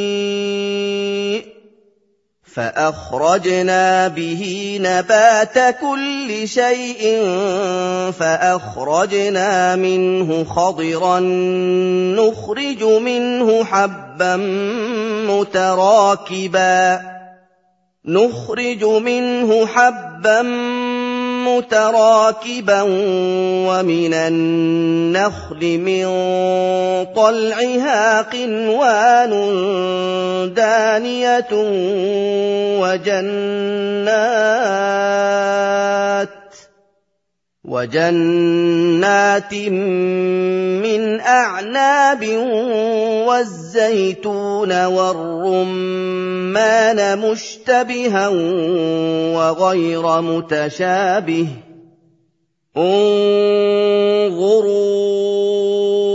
إلى ثمره إذا أثمر وينعه إِنَّ فِي ذَٰلِكُمْ لَآيَاتٍ لِّقَوْمٍ يُؤْمِنُونَ والله سبحانه هو الذي أنزل من السحاب مطرا فأخرج به نبات كل شيء فأخرج من النبات زرعا وشجرا أخضر ثم أخرج من الزرع حبا يركب بعضه بعضا. كسنابل القمح والشعير والأرز. وأخرج من طلع النخل وهو الغلاف الذي ينشأ فيه أول ثمر النخل عذوقا بما فيها من الرطب قريبة التناول. وأخرج سبحانه بساتين من أعناب. وأخرج شجر الزيتون والرمان الذي يتشابه في ورقه ويختلف في ثمره شكلا وطعما وطبعا. انظروا أيها الناس إلى ثمر هذا النبات إذا أثمر وإلى نضجه وبلوغه حين يبلغ.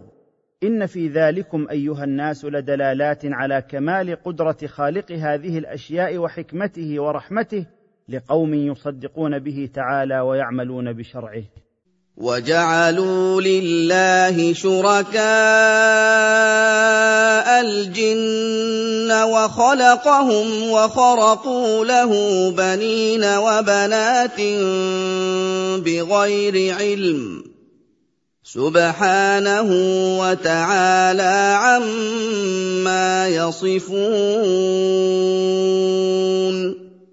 وجعل هؤلاء المشركون الجن شركاء لله تعالى في العبادة اعتقادا منهم أنهم ينفعون أو يضرون. وقد خلقهم الله تعالى وما يعبدون من العدم فهو المستقل بالخلق وحده فيجب أن يستقل بالعبادة وحده لا شريك له. ولقد كذب هؤلاء المشركون على الله تعالى حين نسبوا إليه البنين والبنات جهلا منهم بما يجب له من صفات الكمال.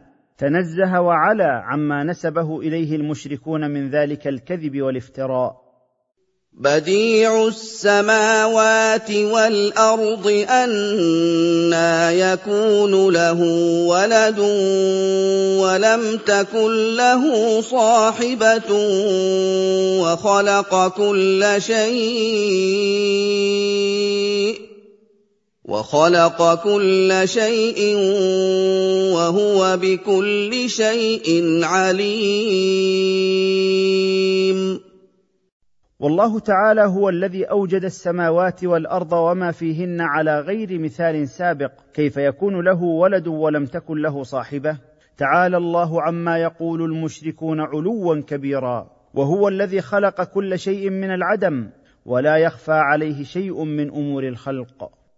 ذلكم الله ربكم لا اله الا هو خالق كل شيء فاعبدوه وهو على كل شيء وكيل. ذلكم ايها المشركون هو ربكم جل وعلا لا معبود بحق سواه. خالق كل شيء فانقادوا واخضعوا له بالطاعة والعبادة وهو سبحانه على كل شيء وكيل وحفيظ يدبر أمور خلقه.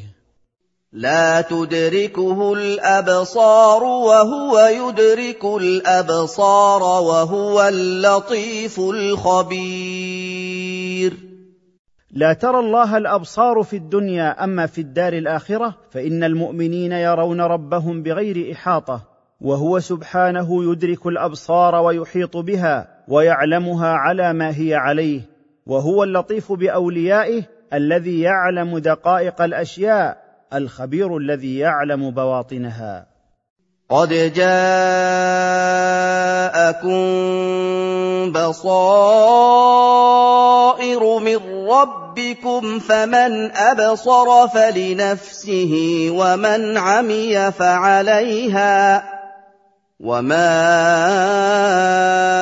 أنا عليكم بحفيظ. قل ايها الرسول لهؤلاء المشركين قد جاءتكم براهين ظاهره تبصرون بها الهدى من الضلال مما اشتمل عليها القران وجاء بها الرسول عليه الصلاه والسلام فمن تبين هذه البراهين وامن بمدلولها فنفع ذلك لنفسه. ومن لم يبصر الهدى بعد ظهور الحجة عليه فعلى نفسه جنى. وما أنا عليكم بحافظ أحصي أعمالكم وإنما أنا مبلغ. والله يهدي من يشاء ويضل من يشاء وفق علمه وحكمته. وكذلك نصرف الآيات وليقولوا درست ولنبينه لقوم يعلمون. وكما بينا في هذا القرآن للمشركين البراهين الظاهرة في أمر التوحيد والنبوة والمعاد نبين لهم البراهين في كل ما جهلوه فيقولون عند ذلك كذبا. تعلمت من أهل الكتاب ولنبين بتصريفنا الآيات الحق لقوم يعلمونه فيقبلونه ويتبعونه. وهم المؤمنون برسول الله محمد صلى الله عليه وسلم وما أنزل عليه. اتبع ما أوحي إليك من ربك لا إله إلا هو وأعرض عن المشركين.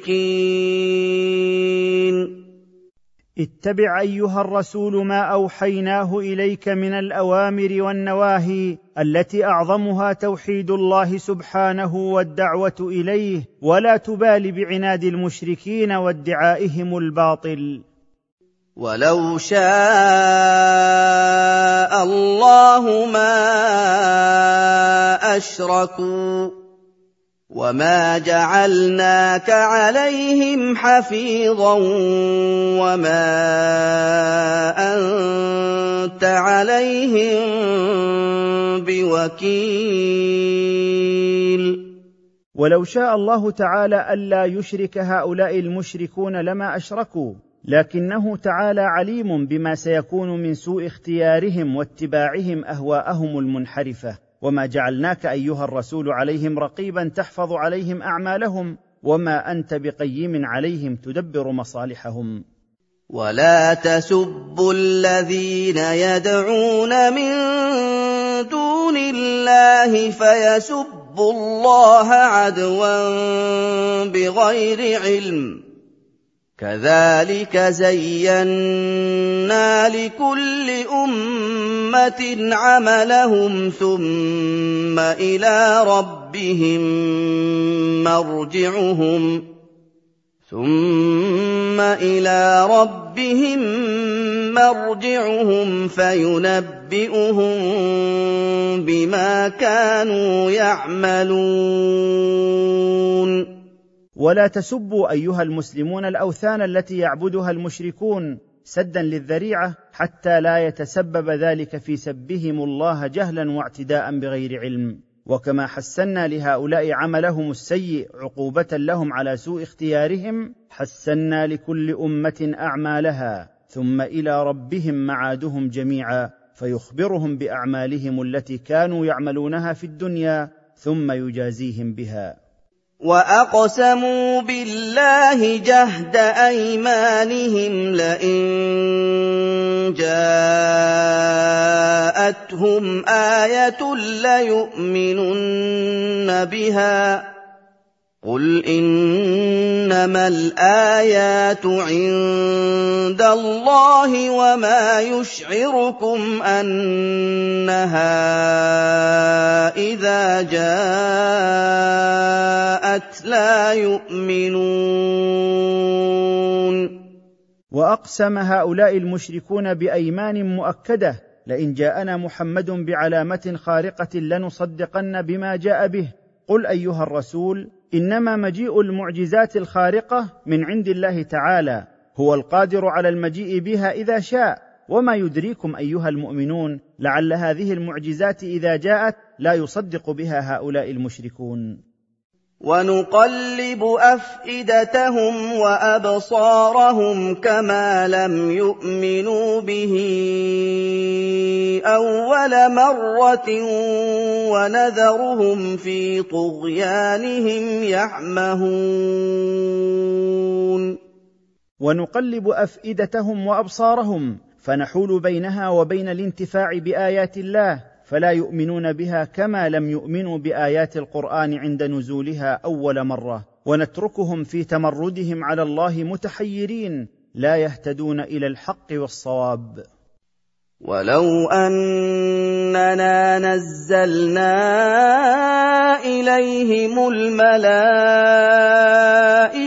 وكلمهم الموتى وحشرنا عليهم كل شيء قبلا ما كانوا ليؤمنوا ما كانوا ليؤمنوا الا يَشَاءَ اللَّهُ وَلَٰكِنَّ أَكْثَرَهُمْ يَجْهَلُونَ. ولو أننا أجبنا طلب هؤلاء المشركين فنزلنا إليهم الملائكة من السماء وأحيينا لهم الموتى فكلموهم وجمعنا لهم كل شيء طلبوه فعاينوه مواجهة لم يصدقوا بما دعوتهم إليه أيها الرسول ولم يعملوا به إلا من شاء الله له الهداية ولكن أكثر هؤلاء الكفار يجهلون الحق الذي جئت به من عند الله تعالى. وكذلك جعلنا لكل نبي عدوا شياطين الإنس والجن يوحي بعضهم إلى بعض زخرف القول غرورا ولو شاء ربك ما فعلوه فذرهم وما يفترون وكما ابتليناك ايها الرسول باعدائك من المشركين؟ ابتلينا جميع الانبياء عليهم السلام باعداء من مرده قومهم واعداء من مرده الجن. يلقي بعضهم إلى بعض القول الذي زينوه بالباطل ليغتر به سامعه فيضل عن سبيل الله. ولو أراد ربك جل وعلا لحال بينهم وبين تلك العداوة ولكنه الابتلاء من الله فدعهم وما يختلقون من كذب وزور. ولتصغى إليه أفئدة الذين لا يؤمنون بالآخرة وليرضوه وليقترفوا ما هم مقترفون.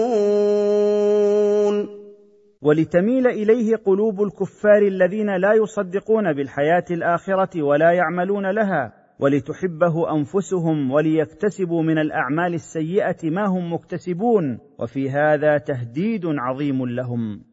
أفغير الله أبتغي حكما وهو الذي أنزل إليكم الكتاب مفصلا. والذين اتيناهم الكتاب يعلمون انه منزل من ربك بالحق فلا تكونن من الممترين قل ايها الرسول لهؤلاء المشركين اغير الله الهي والهكم اطلب حكما بيني وبينكم وهو سبحانه الذي أنزل إليكم القرآن مبينا فيه الحكم فيما تختصمون فيه من أمري وأمركم. وبنو إسرائيل الذين آتاهم الله التوراة والإنجيل يعلمون علما يقينا أن هذا القرآن منزل عليك أيها الرسول من ربك بالحق فلا تكونن من الشاكين في شيء مما أوحينا إليك. وتمت كلمة ربك صدقا وعدلا لا مبدل لكلماته وهو السميع العليم. وتمت كلمة ربك وهي القرآن صدقا في الأخبار والأقوال وعدلا في الأحكام فلا يستطيع أحد أن يبدل كلماته الكاملة والله تعالى هو السميع لما يقول عباده. العليم ببواطن أمورهم وظواهرها. وان تطع أكثر من في الأرض يضلوك عن سبيل الله ان يتبعون الا الظن وان هم الا يخرصون ولو فرض أيها الرسول أنك أطعت أكثر أهل الأرض لأضلوك عن دين الله ما يسيرون إلا على ما ظنوه حقا بتقليدهم أسلافهم وما هم إلا يظنون ويكذبون. إن ربك هو أعلم من يضل عن سبيله وهو أعلم بالمهتدين. إن ربك هو أعلم بالضالين عن سبيل الرشاد وهو أعلم منكم ومنهم بمن كان على استقامة وسداد لا يخفى عليه منهم أحد. فكلوا مما ذكر اسم الله عليه إن كنتم بآياته مؤمنين. فكلوا من الذبائح التي ذكر اسم الله عليها إن كنتم ببراهين الله تعالى الواضحة مصدقين. وما لكم الا تاكلوا مما ذكر اسم الله عليه وقد فصل لكم ما حرم عليكم الا ما اضطررتم اليه وان كثيرا ليضلون باهوائهم بغير علم ان ربك هو اعلم بالمعتدين واي شيء يمنعكم ايها المسلمون من ان تاكلوا مما ذكر اسم الله عليه وقد بين الله سبحانه لكم جميع ما حرم عليكم. لكن ما دعت إليه الضرورة بسبب المجاعة مما هو محرم عليكم كالميتة فإنه مباح لكم. وإن كثيرا من الضالين ليضلون عن سبيل الله أشياعهم في تحليل الحرام وتحريم الحلال بأهوائهم جهلا منهم. إن ربك أيها الرسول هو أعلم بمن تجاوز حده في ذلك وهو الذي يتولى حسابه وجزاءه. وذروا ظاهر الإثم وباطنه إن الذين يكسبون الإثم سيجزون بما كانوا يقترفون. واتركوا أيها الناس جميع المعاصي ما كان منها علانية وما كان سرا. إن الذين يفعلون المعاصي سيعاقبهم ربهم بسبب ما كانوا يعملونه من السيئات. ولا تأكلوا مما لم يذكر اسم الله عليه وإنه لفسق. وإن الشياطين ليوحون إلى أوليائهم ليجادلوكم وإن أطعتموهم إنكم لمشركون. ولا تأكلوا أيها المسلمون من الذبائح التي لم يذكر اسم الله عليها عند الذبح كالميتة وما ذبح للأوثان والجن وغير ذلك. وإن الأكل من تلك الذبائح لخروج عن طاعة الله تعالى وإن مردة الجن ليلقون إلى أوليائهم من شياطين الإنس بالشبهات حول تحريم أكل الميتة فيأمرونهم أن يقولوا للمسلمين في جدالهم معهم إنكم بعدم أكلكم الميتة لا تأكلون ما قتله الله بينما تأكلون مما تذبحونه. وإن أطعتموهم أيها المسلمون في تحليل الميتة فأنتم وهم في الشرك سواء.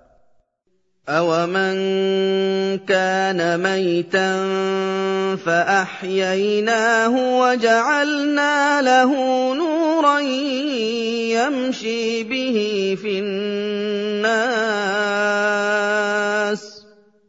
وَجَعَلْنَا لَهُ نُورًا يَمْشِي بِهِ فِي النَّاسِ كَمَن مَّثَلُهُ فِي الظُّلُمَاتِ لَيْسَ بِخَارِجٍ مِّنْهَا ۚ. كَذَٰلِكَ زُيِّنَ لِلْكَافِرِينَ مَا كَانُوا يَعْمَلُونَ. اومن كان ميتا في الضلالة هالكا حائرا فأحيينا قلبه بالإيمان وهديناه له ووفقناه لاتباع رسلنا فأصبح يعيش في أنوار الهداية. كمن مثله في الجهالات والأهواء والضلالات المتفرقة لا يهتدي إلى منفذ ولا مخلص له مما هو فيه لا يستويان. وكما خذلت هذا الكافر الذي يجادلكم أيها المؤمنون فزينت له سوء عمله فرآه حسنا زينت للجاحدين أعمالهم السيئة ليستوجبوا بذلك العذاب. وكذلك جعلنا في كل قرية أكابر مجرميها ليمكروا فيها وما يمكرون إلا بأنفسهم وما يشعرون. ومثل هذا الذي حصل من زعماء الكفار في مكة من الصد عن دين الله تعالى جعلنا في كل قرية مجرمين يتزعمهم أكابرهم ليمكروا فيها بالصد عن دين الله وما يكيدون إلا أنفسهم وما يحسون بذلك. وإذا جاءتهم آية قالوا لن نؤمن حتى نؤتى مثل ما أوتي رسل الله. الله أعلم حيث يجعل رسالته. سيصيب الذين أجرموا صغار عند الله وعذاب شديد بما كانوا يمكرون. وإذا جاءت هؤلاء المشركين من أهل مكة حجة ظاهرة على نبوة محمد صلى الله عليه وسلم قال بعض كبرائهم لن نصدق بنبوته حتى يعطينا الله من النبوة والمعجزات مثل ما أعطى رسله السابقين. فرد الله تعالى عليهم بقوله الله أعلم حيث يجعل رسالته أي بالذين هم أهل لحمل رسالته وتبليغها إلى الناس. سينال هؤلاء الطغاة الذل ولهم عذاب موجع في نار جهنم بسبب كيدهم للإسلام وأهله. فمن يرد الله أن يهديه يشرح صدره للإسلام. ومن يرد أن يضله يجعل صدره ضيقا حرجا كأنما يصعد في السماء.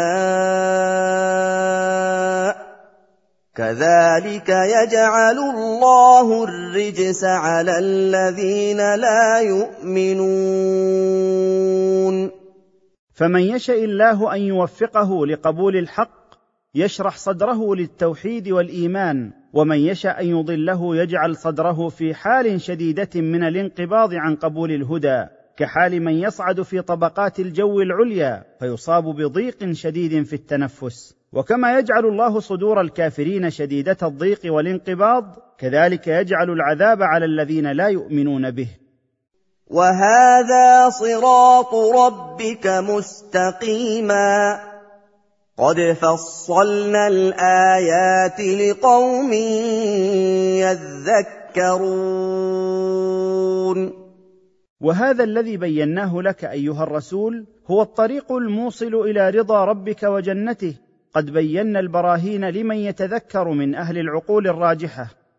لهم دار السلام عند ربهم وهو وليهم بما كانوا يعملون. للمتذكرين عند ربهم جل وعلا يوم القيامة دار السلامة والأمان من كل مكروه وهي الجنة. وهو سبحانه ناصرهم وحافظهم جزاء لهم بسبب أعمالهم الصالحة. ويوم يحشرهم جميعا يا معشر الجن قد استكثرتم من الإنس. وقال أولياؤهم من الإنس ربنا اسْتَمْتَعَ بَعْضُنَا بِبَعْضٍ وَبَلَغْنَا أَجَلَنَا الَّذِي أَجَّلْتَ لَنَا ۚ. قَالَ النَّارُ مَثْوَاكُمْ خَالِدِينَ فِيهَا إِلَّا مَا شَاءَ اللَّهُ ۚ. ربك حكيم عليم.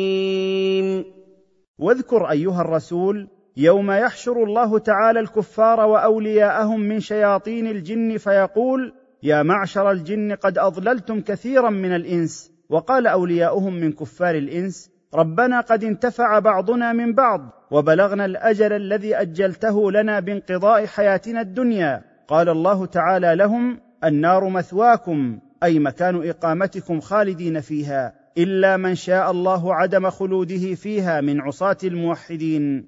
إن ربك حكيم في تدبيره وصنعه عليم بجميع أمور عباده. وكذلك نولي بعض الظالمين بعضا بما كانوا يكسبون.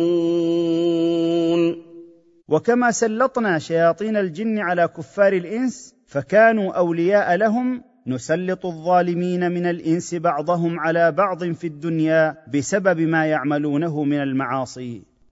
يا معشر الجن والإنس ألم يأتكم رسل منكم يقصون عليكم آياتي؟ يقصون عليكم آياتي وينذرونكم لقاء يومكم هذا. قالوا شهدنا على أنفسنا وغرتهم الحياة الدنيا. وغرتهم الحياة الدنيا وشهدوا على أنفسهم أنهم كانوا كافرين.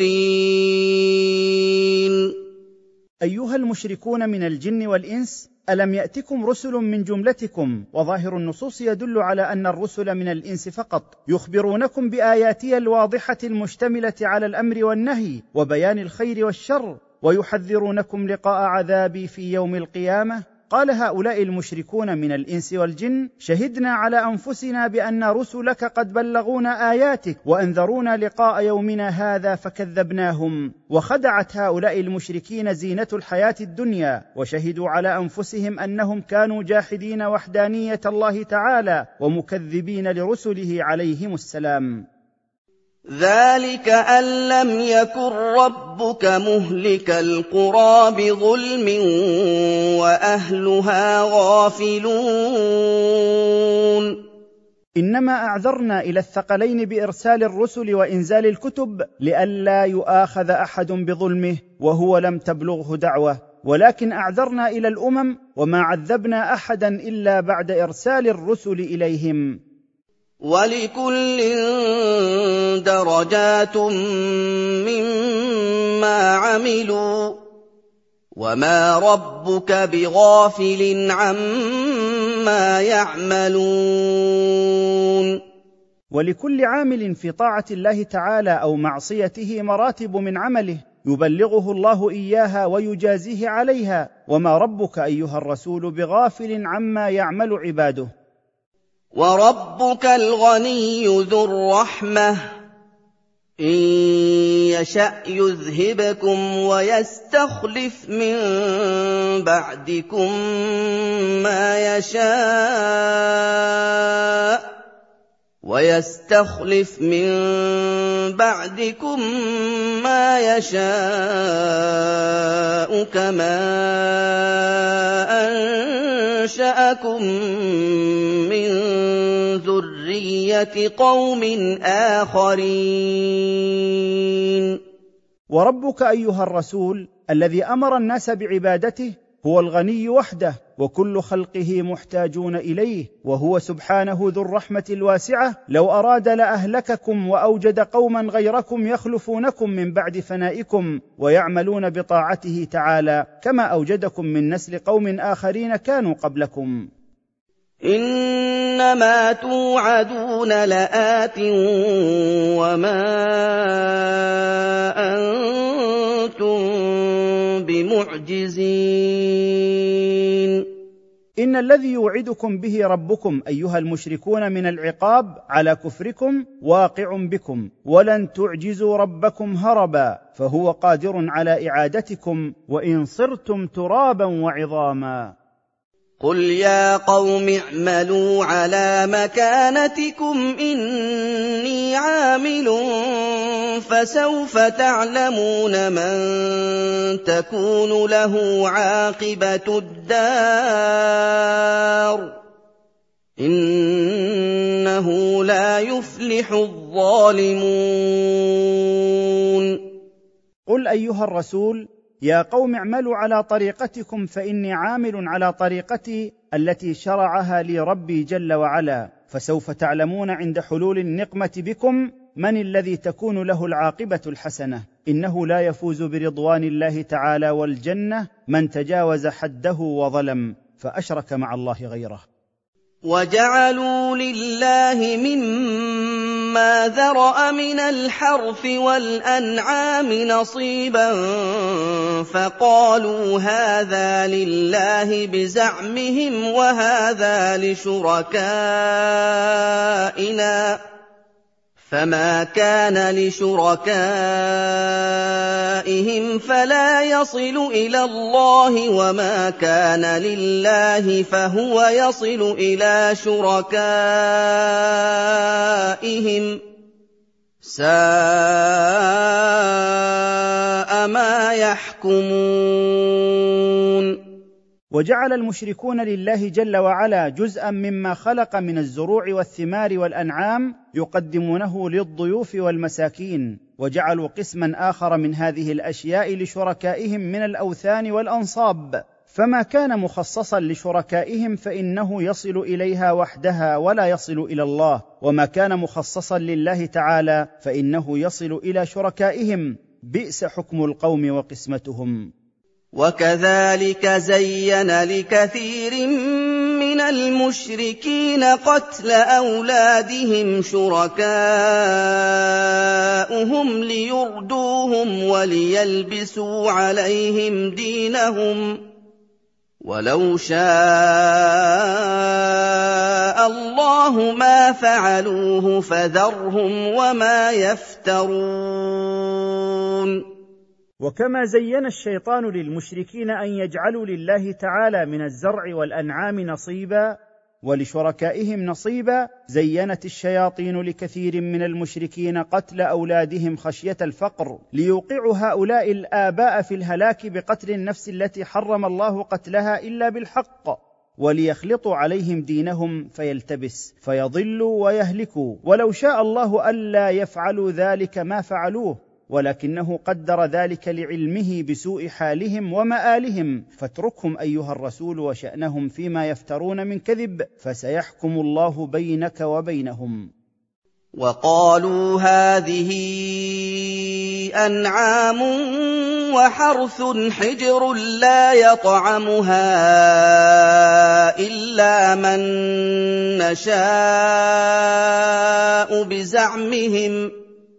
لا يطعمها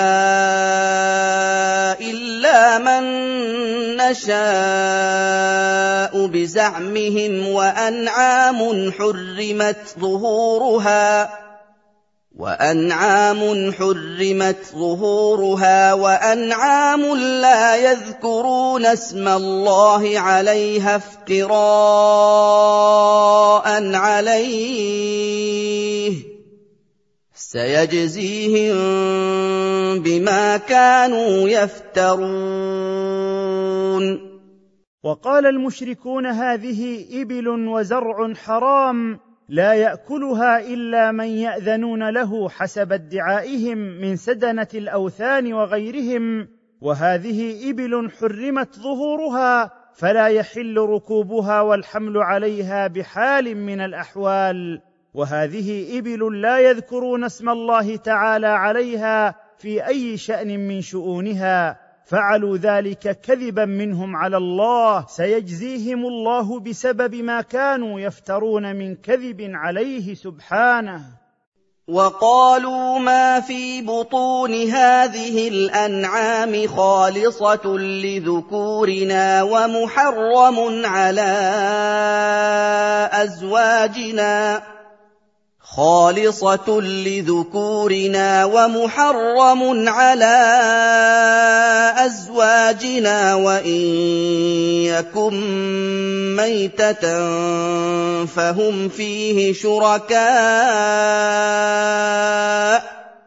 سيجزيهم وصفهم إنه حكيم عليم.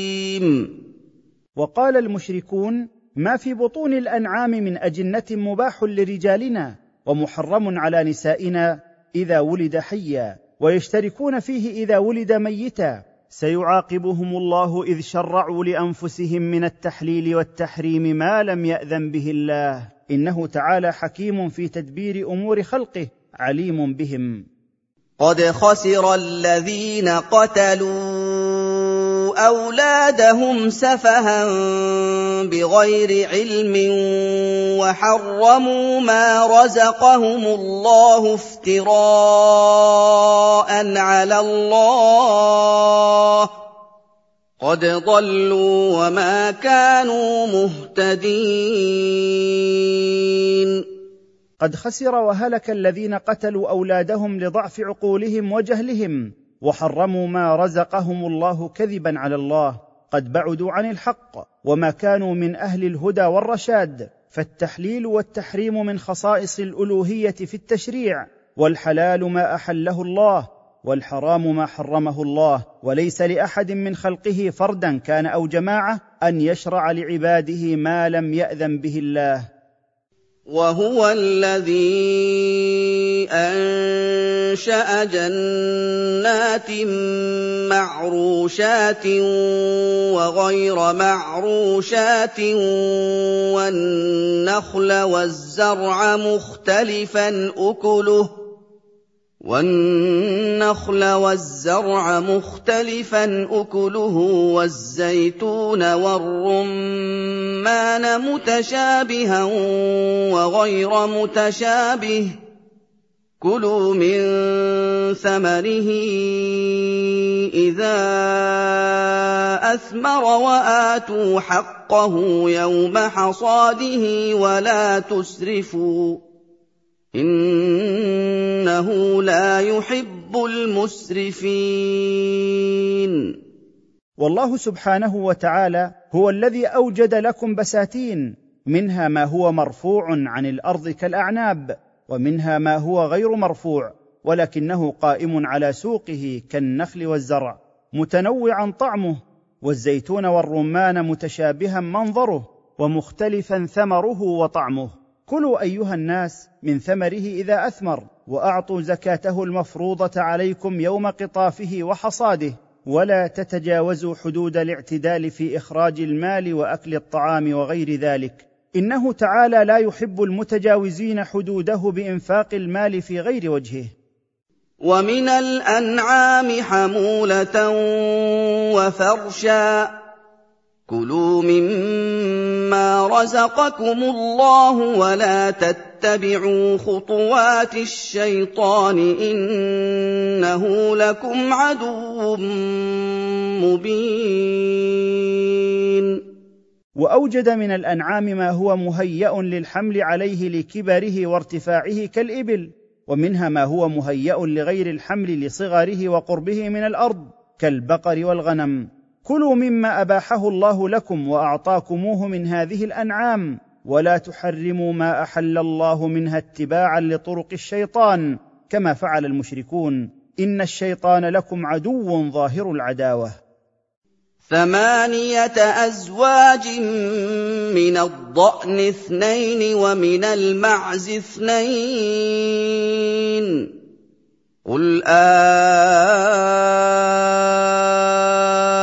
آذكرين حرم أم الأنثيين أما اشتملت عليه أرحام الأنثيين نبئوني بعلم نبئوني بعلم إن كنتم صادقين.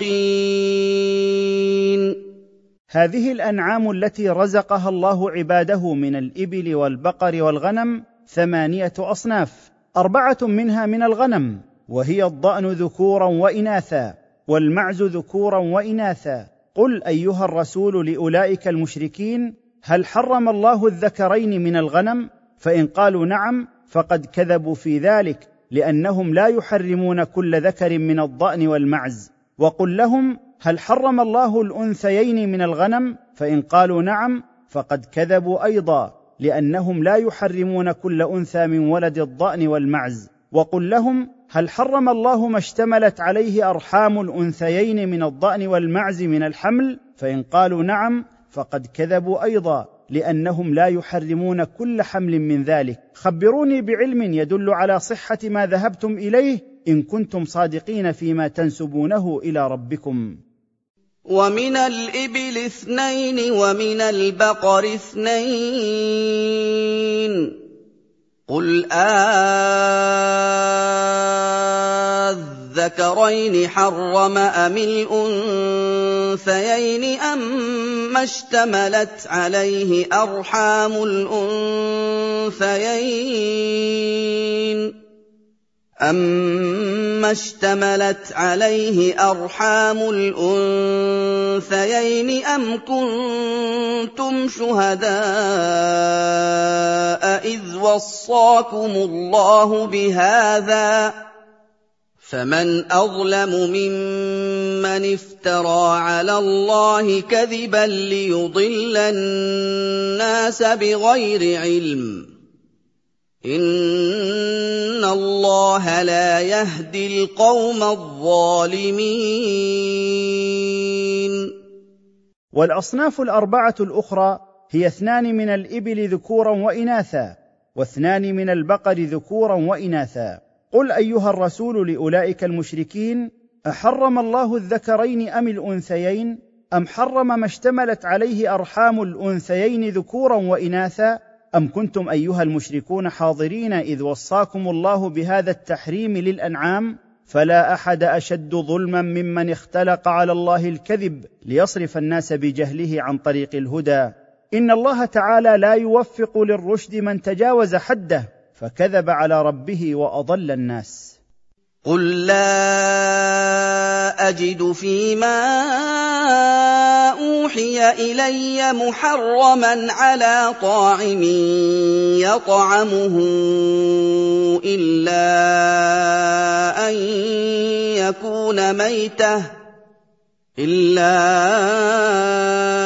أن يكون ميتة أو دما مسفوحا أو لحم خنزير فإنه رجس أو فسقا أهل لغير الله به ۖ فمن اضطر غير باغ ولا عاد فإن ربك غفور رحيم. قل أيها الرسول إني لا أجد فيما أوحى الله إلي شيئا محرما على من يأكله مما تذكرون أنه حرم من الأنعام إلا أن يكون قد مات بغير تذكية أو يكون دما مراقا أو يكون لحم خنزير فإنه نجس. أو الذي كانت زكاته خروجا عن طاعة الله تعالى كما إذا كان المذبوح قد ذكر عليه اسم غير الله عند الذبح. فمن اضطر إلى الأكل من هذه المحرمات بسبب الجوع الشديد غير طالب بأكله منها تلذذا ولا متجاوز حد الضرورة فإن الله تعالى غفور له رحيم به. وقد ثبت فيما بعد بالسنة تحريم كل ذي ناب من السباع ومخلب من الطير. والحمر الأهلية والكلاب. وعلى الذين هادوا حرمنا كل ذي ظفر ومن البقر والغنم حرمنا عليهم شحومهما إلا ما حملت ظهورهما. إلا ما حملت ظهورهما أو الحوايا أو ما اختلط بعظم. ذلك جزيناهم ببغيهم وإنا لصادقون. واذكر أيها الرسول لهؤلاء المشركين ما حرمنا على اليهود من البهائم والطير. وهو كل ما لم يكن مشقوق الأصابع كالإبل والنعام وشحوم البقر والغنم إلا ما علق من الشحم بظهورها أو أمعائها أو اختلط بعظم الألية والجنب ونحو ذلك. ذلك التحريم المذكور على اليهود عقوبة منا لهم بسبب أعمالهم السيئة وإنا لصادقون فيما أخبرنا به عنهم. فان كذبوك فقل ربكم ذو رحمه واسعه ولا يرد باسه عن القوم المجرمين فان كذبك ايها الرسول مخالفوك من المشركين واليهود وغيرهم فقل لهم ربكم جل وعلا ذو رحمه واسعه ولا يدفع عقابه عن القوم الذين أجرموا فاكتسبوا الذنوب واجترحوا السيئات. وفي هذا تهديد لهم لمخالفتهم الرسول صلى الله عليه وسلم. سيقول الذين أشركوا لو شاء الله ما أشركنا ولا آباؤنا ولا حرمنا من شيء. كذلك كذب الذين من قبلهم حتى ذاقوا بأسنا. قل هل عندكم من علم فتخرجوه لنا ان تتبعون الا الظن وان أنتم الا تخرصون سيقول الذين أشركوا لو أراد الله ألا نشرك نحن وآباؤنا وألا نحرم شيئا من دونه ما فعلنا ذلك. ورد الله عليهم ببيان أن هذه الشبهة قد أثارها الكفار من قبلهم وكذبوا بها دعوة رسلهم واستمروا على ذلك حتى نزل بهم عذاب الله. قل لهم أيها الرسول هل عندكم فيما حرمتم من الأنعام والزرع؟ وفيما زعمتم من أن الله قد شاء لكم الكفر ورضيه منكم وأحبه لكم من علم صحيح فتظهروه لنا. إن تتبعون في أمور هذا الدين إلا مجرد الظن وإن أنتم إلا تكذبون. قل فلله الحجة البالغة فلو شاء لهداكم أجمعين. قل أيها الرسول لهم فلله جل وعلا الحجة القاطعة التي يقطع بها ظنونكم. فلو شاء لوفقكم جميعا إلى طريق الاستقامة. قل هلم شهداءكم الذين يشهدون ان الله حرم هذا فان شهدوا فلا تشهد معهم فان شهدوا فلا تشهد معهم ولا تتبع اهواء الذين كذبوا باياتنا ولا تتبع أهواء الذين كذبوا بآياتنا والذين لا يؤمنون بالآخرة وهم بربهم يعدلون. قل أيها الرسول لهؤلاء المشركين هاتوا شهداءكم الذين يشهدون أن الله تعالى هو الذي حرم ما حرمتم من الزرع والأنعام فإن شهدوا كذبا وزورا فلا تصدقهم. ولا توافق الذين حكموا أهواءهم فكذبوا بآيات الله فيما ذهبوا إليه من تحريم ما أحل الله وتحليل ما حرم الله. ولا تتبع الذين لا يصدقون بالحياة الآخرة ولا يعملون لها والذين هم بربهم يشركون فيعبدون معه غيره. قل تعالوا اتل ما حرم ربكم عليكم الا تشركوا به شيئا وبالوالدين احسانا ولا تقتلوا اولادكم من املاق ولا تقتلوا أولادكم من إملاق نحن نرزقكم وإياهم ولا تقربوا الفواحش ما ظهر منها وما بطن ولا تقربوا الفواحش ما ظهر منها وما بطن ولا تقتلوا النفس التي حرم الله إلا بالحق ذلكم وصاكم به لعلكم تعقلون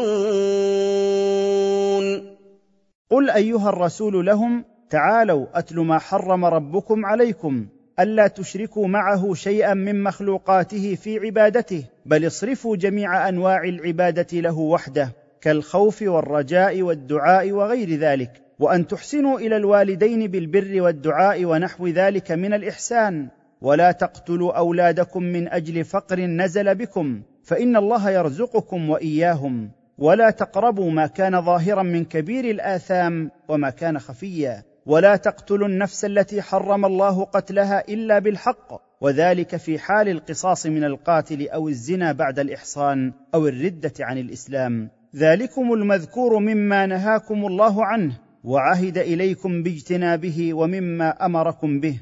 وصاكم به ربكم لعلكم تعقلون أوامره ونواهيه. ولا تقربوا مال اليتيم إلا بالتي هي أحسن حتى يبلغ أشده وأوفوا الكيل والميزان بالقسط لا نكلف نفسا إلا وسعها. لا نكلف نفسا إلا وسعها وإذا قلتم فاعدلوا ولو كان ذا قربى وبعهد الله أوفوا ذلكم وصاكم به لعلكم تذكرون. ولا تقربوا أيها الأوصياء مال من مات أبوه وهو صغير. إلا بالحال التي تصلح بها أمواله وينتفع بها حتى يصل إلى سن البلوغ ويكون راشدا. فإذا بلغ ذلك فسلموا إليه ماله وأوفوا الكيل والوزن بالعدل الذي يكون به تمام الوفاء. وإذا بذلتم جهدكم فلا حرج عليكم فيما قد يكون من نقص لا نكلف نفسا إلا وسعها. وإذا قلتم فتحروا في قولكم العدل دون ميل عن الحق في خبر أو شهادة أو حكم أو شفاعة ولو كان الذي تعلق به القول ذا قرابة منكم فلا تميلوا معه بغير حق وأوفوا بما عهد الله به إليكم من الالتزام بشريعته. ذلكم المتلو عليكم من الأحكام وصاكم به ربكم. رجاء أن تتذكروا عاقبة أمركم. وان هذا صراطي مستقيما فاتبعوه ولا تتبعوا السبل فتفرق بكم عن سبيله ذلكم وصاكم به لعلكم تتقون ومما وصاكم الله به ان هذا الاسلام هو طريق الله تعالى المستقيم فاسلكوه ولا تسلكوا سبل الضلال فتفرقكم وتبعدكم عن سبيل الله المستقيم. ذلكم التوجه نحو الطريق المستقيم هو الذي وصاكم الله به لتتقوا عذابه بفعل أوامره واجتناب نواهيه. ثم اتينا موسى الكتاب تماما على الذي احسن وتفصيلا لكل شيء وهدى ورحمه وتفصيلا لكل شيء وهدى ورحمة لعلهم بلقاء ربهم يؤمنون. ثم قل أيها الرسول لهؤلاء المشركين إن الله تعالى هو الذي آتى موسى التوراة تماما لنعمته على المحسنين من أهل ملته وتفصيلا لكل شيء من أمور دينهم وهدى ودلالة على الطريق المستقيم ورحمة لهم. رجاء أن يصدقوا بالبعث بعد الموت والحساب والجزاء ويعملوا لذلك. وهذا كتاب أنزلناه مبارك فاتبعوه واتقوا لعلكم ترحمون. وهذا القرآن كتاب أنزلناه على نبينا محمد صلى الله عليه وسلم. خيره كثير فاتبعوه فيما يأمر به وينهى عنه. واتقوا الله أن تخالفوا له أمرا. رجاء أن ترحموا فتنجوا من عذابه وتظفروا بثوابه. أن تقولوا إنما أُنزِلَ الْكِتَابُ عَلَىٰ طَائِفَتَيْنِ مِن قَبْلِنَا وَإِن كُنَّا عَن دِرَاسَتِهِمْ لَغَافِلِينَ. وأنزلنا هذا القرآن لئلا تقولوا يا كفار العرب إنما أنزل الكتاب من السماء على اليهود والنصارى وقد كنا عن قراءة كتبهم في شغل. ونحن ليس لنا بها علم ولا معرفة. أو تقولوا لو أنا أنزل علينا الكتاب لكنا أهدى منهم فقد جاءكم بينة من ربكم وهدى ورحمة فمن أظلم ممن كذب بآيات الله وصدف عنها سنجزي الذين يصدفون عن آياتنا سوء العذاب بما كانوا يصدفون. ولئلا تقولوا أيها المشركون لو أن أنزل علينا كتاب من السماء كما أنزل على اليهود والنصارى لكنا أشد استقامة على طريق الحق منهم. فقد جاءكم كتاب بلسانكم عربي مبين وذلك حجة واضحة من ربكم وإرشاد إلى طريق الحق ورحمة لهذه الأمة. فلا أحد أشد ظلما وعدوانا ممن كذب بحجج الله تعالى وأعرض عنها. فهؤلاء المعرضون سنعاقبهم عقابا شديدا في نار جهنم بسبب إعراضهم عن آياتنا وصدهم عن سبيلنا. هل ينظرون إلا أن تأتيهم الملائكة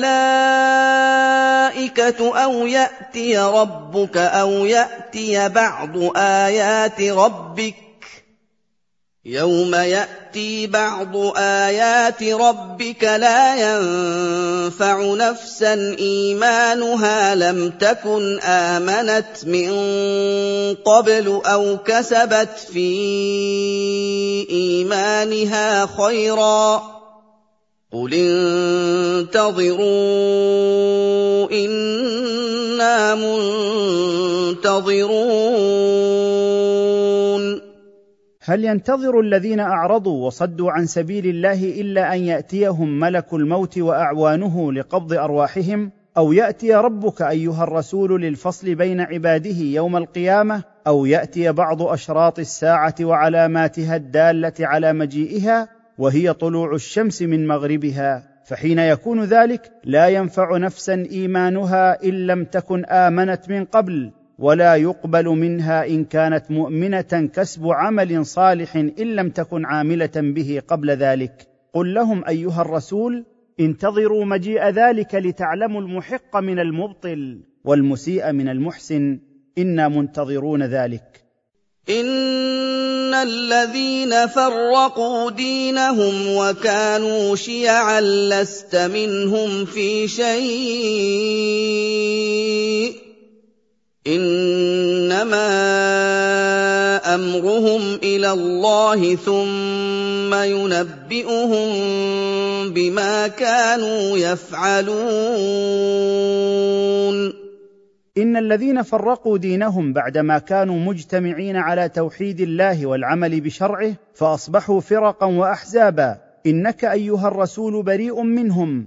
إنما حكمهم إلى الله تعالى ثم يخبرهم بأعمالهم. فيجازي من تاب منهم وأحسن بإحسانه ويعاقب المسيء بإساءته.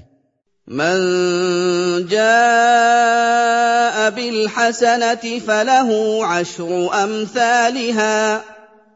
ومن جاء بالسيئة فلا يجزى إلا مثلها وهم لا يظلمون. من لقي ربه يوم القيامة بحسنة من الأعمال الصالحة فله عشر حسنات أمثالها. ومن لقي ربه بسيئة فلا يعاقب إلا بمثلها وهم لا يظلمون مثقال ذرة. قل انني هداني ربي إلى صراط مستقيم دينا قيما مله إبراهيم حنيفا وما كان من المشركين قل ايها الرسول لهؤلاء المشركين إنني أرشدني ربي إلى الطريق القويم الموصل إلى جنته وهو دين الإسلام القائم بأمر الدنيا والآخرة وهو دين التوحيد دين إبراهيم عليه السلام وما كان إبراهيم عليه السلام من المشركين مع الله غيره.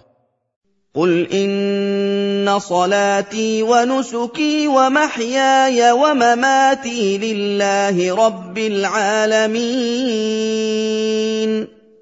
قل ايها الرسول لهؤلاء المشركين ان صلاتي ونسكي اي ذبحي لله وحده لا للاصنام ولا للاموات ولا للجن ولا لغير ذلك مما تذبحونه لغير الله وعلى غير اسمه كما تفعلون وحياتي وموتي لله تعالى رب العالمين لا شريك له وبذلك امرت وأنا اول المسلمين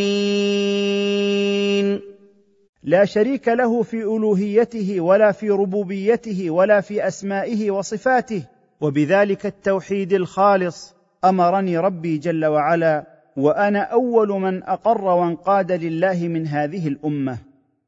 قل أغير الله أبغي ربا وهو رب كل شيء.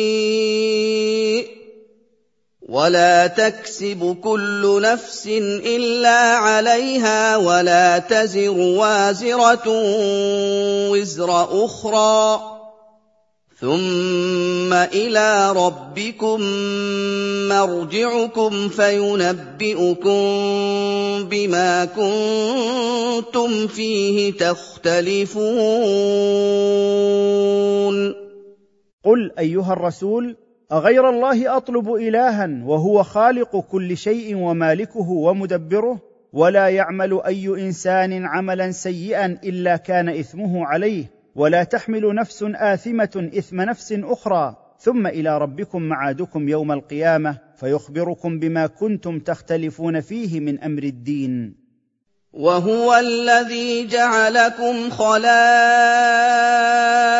الأرض ورفع بعضكم فوق بعض درجات ليبلوكم فيما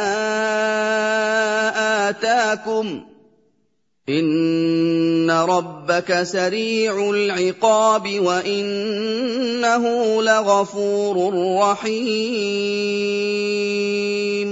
والله سبحانه هو الذي جعلكم تخلفون من سبقكم في الأرض بعد أن أهلكهم الله واستخلفكم فيها لتعمروها بعدهم بطاعة ربكم ورفع بعضكم في الرزق والقوة فوق بعض درجات ليبلوكم فيما أعطاكم من نعمه فيظهر للناس الشاكر من غيره.